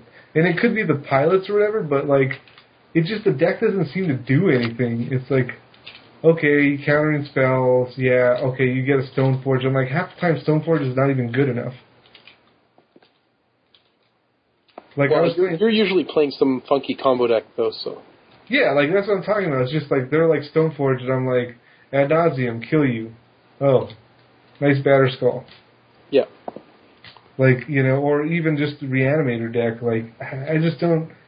You know, when I was playing the no rug deck, was even like I felt like I was not worried about the blue white deck. Like yeah, I mean, I would I, I could see myself playing that or like Hive Mind, which is fairly consistent combo deck with counter backup. I like the, those type of decks too. yeah, Hive Mind seems sick to me. I don't know why that deck doesn't see more play. I think it's a lot of people like don't know how to play it that well, and people often shy away from combo decks because they feel like they feel somehow that combo decks are like less skill intensive. That like you know they have to show off their good players, so they have to play a control deck. And I think some combo decks are just more skill intensive. yeah, I mean I I share that opinion too.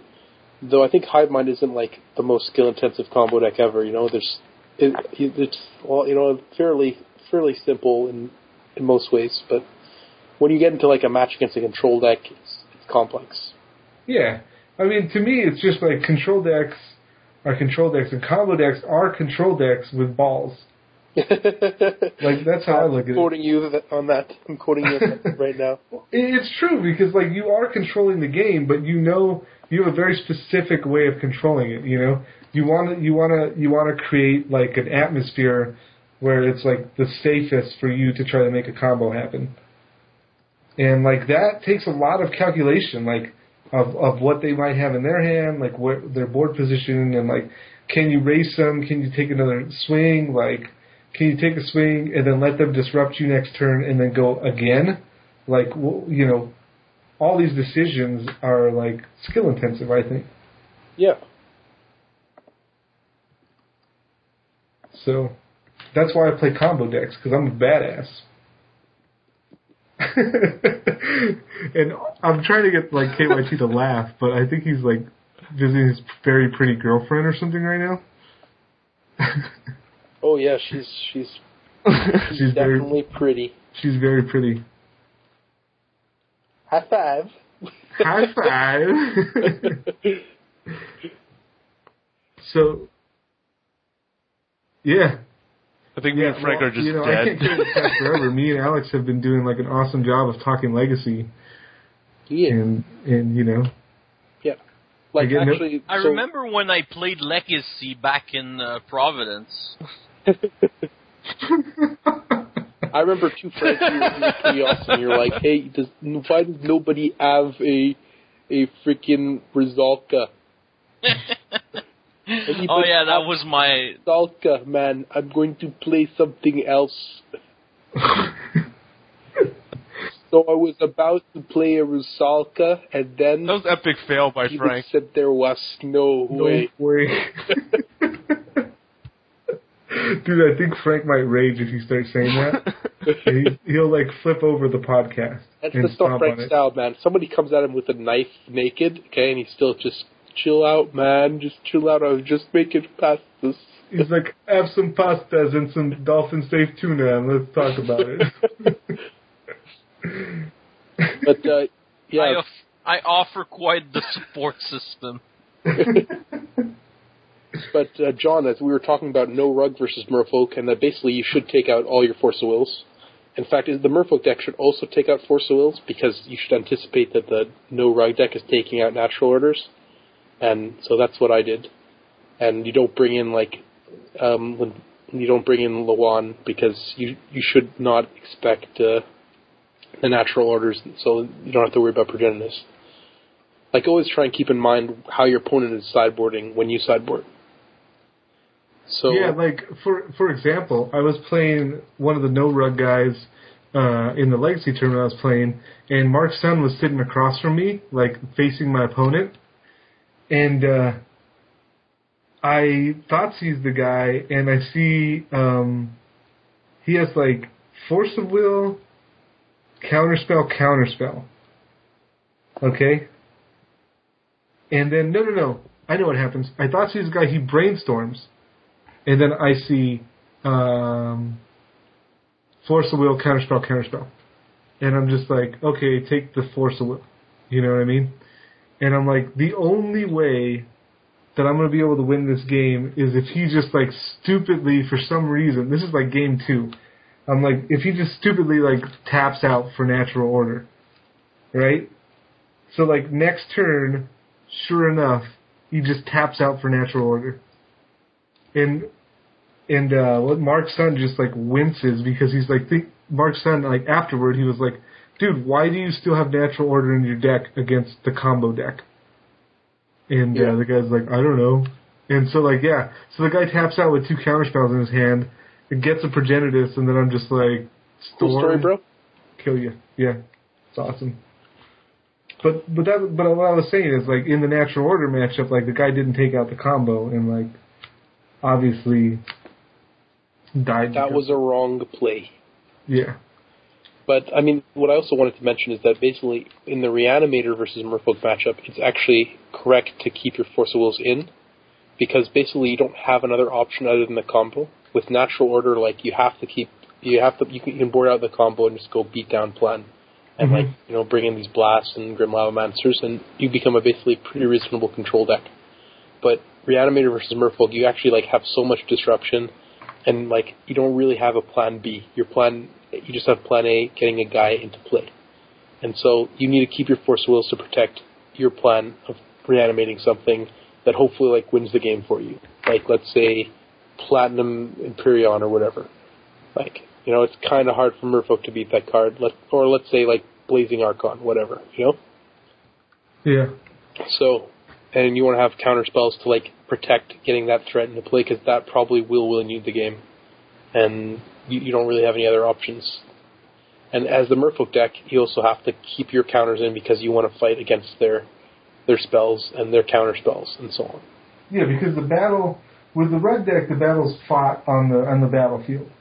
Right. Like it, it's fought like in board position and like grinding it out and like removal. And then like in the in the reanimator deck, it's fought on the stack. Like typically, once they resolve something, like you have very little chance of actually getting out of it. Well, So- that's not actually true. Like I find, having tested that matchup a fair bit, the Reanimator versus Merfolk, it's very, it's almost, it's basically impossible for the Merfolk deck to stop the Reanimator deck from resolving something. Uh-huh. What they have to do is that they have to like put them under pressure and make it so that when they find, slow them down enough so that when they do reanimate something, the Merfolk deck has enough of a board position that they can force through the last bit of damage. Yeah. Which is basically what happened if you remember our first two games when you played the Reanimator deck. Both times, like, I let you resolve a reanimation thing on a fatty, and both times it just killed you with guys. Yeah, I mean, but at that time, those those those fatties that are reanimated were, were largely irrelevant. Like, Well, I own not really irrelevant, but uh, yeah, but you had a, you already had an aether vial on board. Right. But one aether vial is like not going to get all your creatures into play, and then it doesn't. And then when you have an Iona, your second reanimate guy is going to be. Um, you can't. I can't stop you from getting that guy. Yeah, but I didn't get a second guy. No, but I mean, like the whole thing is you're going to get a second guy, but it has to like make it kill you before that happens. Yeah, which you did with mutavaults and stuff. Yeah. Yeah, you just put Lord in play and just mutavault me to death, and I tried to race you with the Ino, but like I had to swing three times and you killed me in two swings. You actually had to swing four times because you had four times. you was dead. dead. Yeah, yeah, Yeah. So like, yeah, that's what it was. I I had to swing three, four times. I swung three, and you killed me in three. So it was just like, it wasn't like the vial really uh, accelerates you out. So like, what I would Yeah. hope for in those in those games, like I just had to go with like whatever careful study to Iona or whatever. But like, what I would hope for is uh is like Elesh Norn or you know, Blazing Archon or something. Right. But like both, what did I like? The first time was like Iona, and the second time was something really stupid. Terrastodon. Terrastodon, which was closer, but not not even. Well, the get thing with Terrastodon is you killed like my permanents instead of killing your own permanents. Yeah, but you still have cards in hand. Right, but I think we, the thing is, Merfolk deck really cannot deal with 18 powers of guys when you have no lands. Like if you killed your own lands that game with with your Uh-huh. Instead of killing my lands, instead of me having a bunch of three threes and still having island walk guys, you would have 18 power of guys and no islands. Uh huh. And like, what do I do? Like, how do I beat that? Yeah, but I don't think I don't think I could have killed all my islands. Yeah, you could have. Could I? Yeah, could have killed all three of your lands. Because I remember I killed at least one of my lands. You killed one of your lands and two of mine. Yeah. Yeah, I guess I don't know. I guess I don't remember where we were at, but probably I could have killed my lands and then stopped you from island walking me. Yeah. And then I probably would have just played a land next turn. Right, but you didn't have to play an island, for instance. Yeah, but I probably would have would have still played one. and you would have just killed me.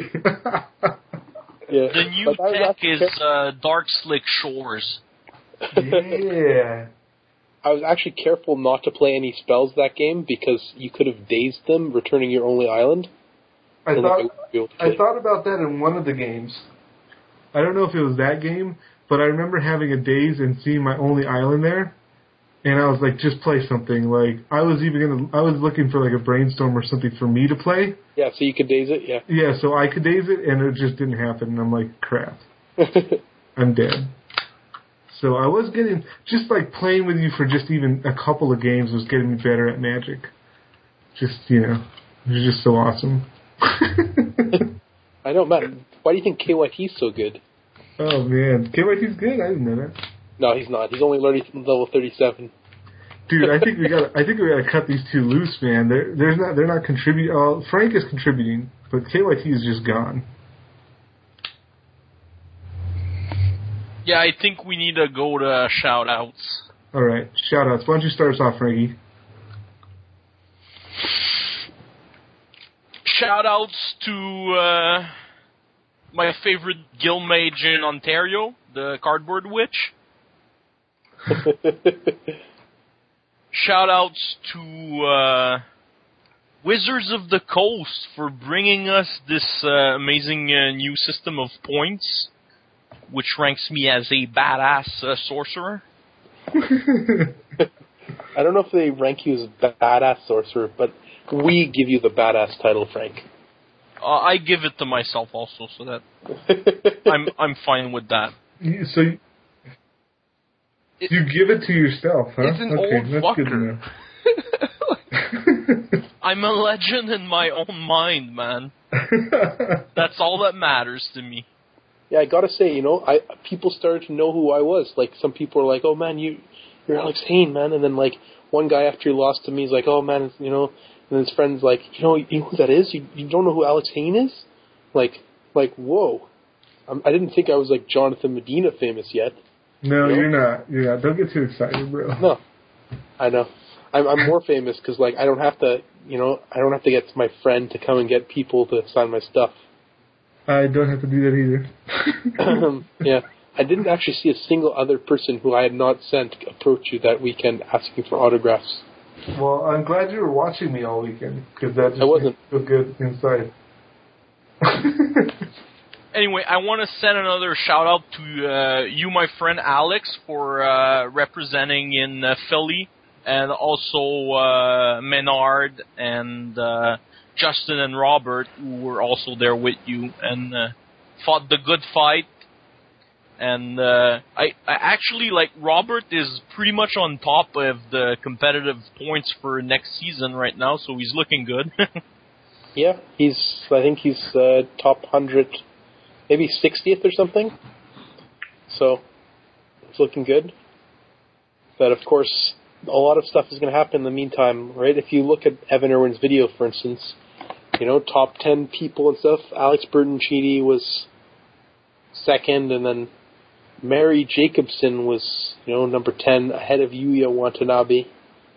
And uh, I don't know that I'm I'm a little skeptical of some of those that order there, but Why? Because she's a girl. no, because because apparently she's I have not heard that she's very good. so you're saying that she's not very good? Uh, that's that's what I've heard. I don't know. I I mean I I I think Yuya Watanabe is very very good. Like he's he's insane. So I I mean the guy freaking top, got finals of a GP, then won a GP, then won a GP, and three GPs. Like, So he's probably got a lot of points, but not as much as, as uh, what's her name? yeah, as, as someone who just grinds SCGs, like I don't, I don't think SCG grinders should, you know, be at the same level as Pro Tour grinders, basically. Well, why don't all these Pro Tour guys come over here and start beating up on all these SCG opens? Well, the same reason that Tom Cruise isn't starring in your documentary. I have a documentary. No, but like I'm saying, if you're filming like a documentary, right? You're like Life and Times of Random People Around My House by Jonathan Medina. So there's my mom naked again. Like you know, Tom Cruise is not going to come and like you're like, hey Tom Cruise, can you play the part of Alex? You know, and like he's going to be like, no, fuck you, you know. He's like, no, get Danny DeVito. He, he fits better. um, I, I said the part of me, not your self-portrait. All right. Well, uh, I'm done with shout outs. So, uh, KYT. Okay. Same with you. Shoutouts to uh, Team Canada for uh, at Pro Tour Philly, uh, Alex, Justin, Maynard, uh, Rob, Marcel. Um, I don't know who else I, I left out. Congrats to Rob for for his um, best performance yet, and uh, look forward to seeing him uh, continue his success. Um, shoutouts to you guys, of course.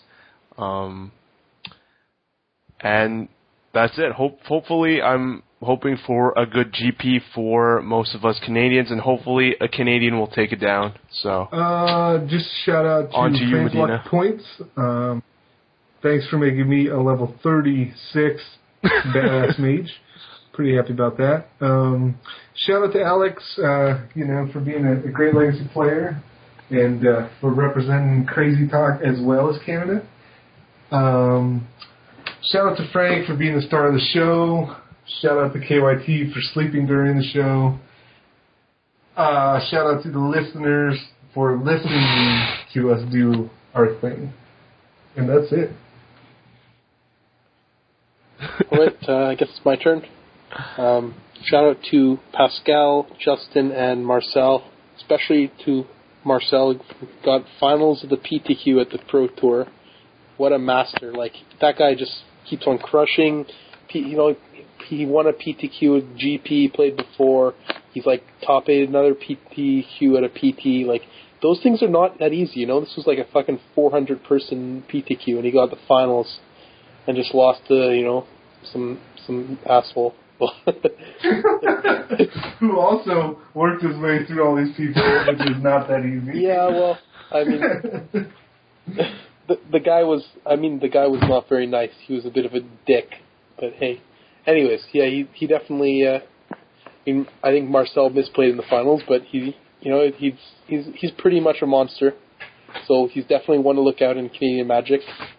And uh, it was awesome rooming with him and getting to know him better. He's just like he's kind of like Medina style baller. He has like every card. He's like, yeah, I have all these cards. Oh, I'm like, hey, can I borrow this? He's like, yeah, I have some. Just check this binder or whatever. You know, I have foil. You have any foil Japanese or whatever? You know, he's he's he's he's getting there, Jonathan. He's getting there. I'm proud of you, him. You, you like him. You like him. Except he's he's like you, but good at magic and you know, yeah, Canadian. One of these um, days, dude. One of these days, that's gonna be me. Justin Richardson uh, and Rob Anderson, and other other guys, and Pascal. And yeah, Rob, you did great at the Pro Tour. Uh, if only you know you could have won that uh, that match against Mr. Estratti, where you Vendilion cliqued him, took his Kiki Jiki, and he drew his other Kiki Jiki off of the Vendilion clique. You know, maybe maybe you would have won the Pro Tour instead. That was a po- possible turning point there. Um, uh, basically, shout outs to uh, everybody I played against. You were, for the most part at least, were excellent opponents. And uh, shout out to Jonathan Medina for showing off his fancy schmancy trading skills. Woo! I was uh, I was very impressed, and you know I, I almost I, I had to resist the urge to go and buy a binder full of uh, you know nothing, so I could buy a pack and like trade it up to, for power. Be like, yeah, that would have been awesome. be like, yeah, Jonathan, I traded a pack for power, and yeah, I'm, I'm pretty happy that uh, you know those tw- when I bought those bobs at twenty bucks a pop on your recommendation. Seems uh, seems like they're like fifty five bucks now. Yeah. Yeah, my Channel Fireball was buying them for fifty five dollars credit, which, uh, which seemed kind of kind of ridiculous to me. But uh, hey, I'm not complaining. And yeah, pro planeswalker points or whatever. Guys, stop bitching. Just play Magic. Uh, I'm not a huge fan of the new system. I, I wanted a, a fixed slide instead of monkey bars, but we got monkey bars, so let's just deal with it instead of just bitching. Because I definitely think that's something us Magic players like to do a lot. We like to complain, and uh, should probably do a little bit less of that and a little more like focusing on how to improve our our play skill. Just play better. Come on. Yeah, maybe we should do some pull-ups on these monkey bars. Come on. Or maybe Yeah. we should do a little more running. Maybe we should do a Like- lot of. Pull-ups. Like I think like the system may not be like perfect right now, and like we're missing information. But I think it like I think it has like the knobs in the right place to tweak it, and they've already said like they're like they're gonna see how it goes, and then they're gonna adjust it. You know, so like I think for the long term, it's uh, like we're better off with this type of system.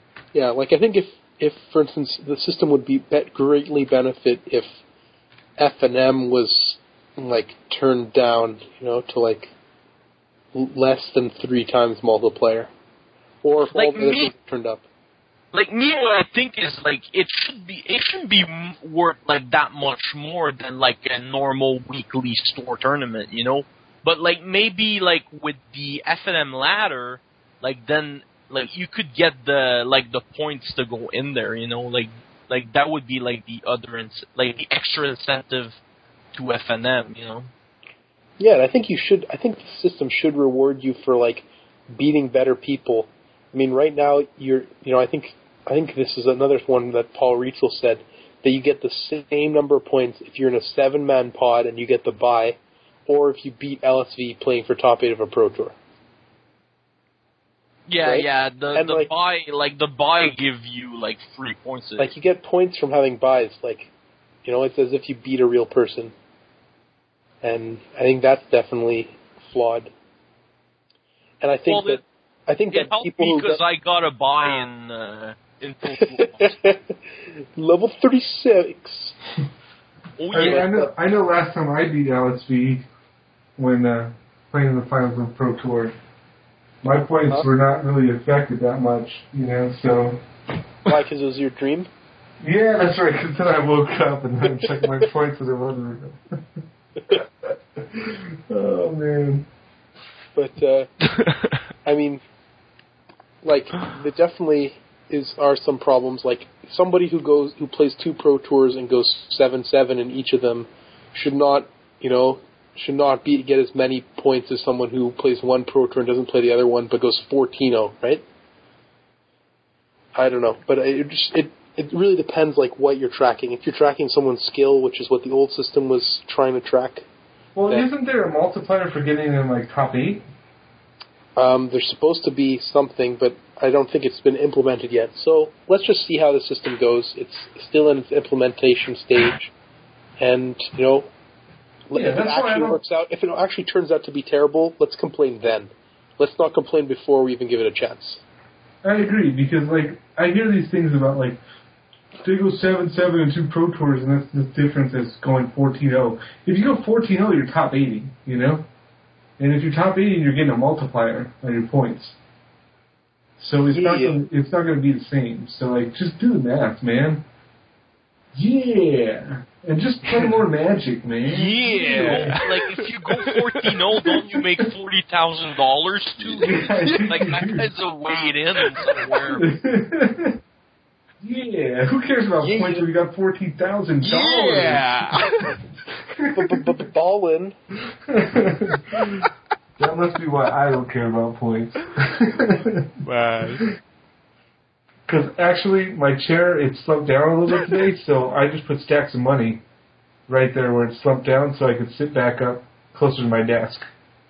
And I've been sitting on stacks of money while I've been past And it was get, probably getting a little cold, right? So you had like the fire, like in you know the freaking Bugs Bunny cartoons. You just threw a couple stacks of money in it, keep yourself warm. I actually had your mom come over and keep me warm. You know, that's what I did. Come on, John, you can do better than that. So, I almost did, but I was like, I don't know. I don't think me and Alex are close enough for me to to pull out the the big guns. You know.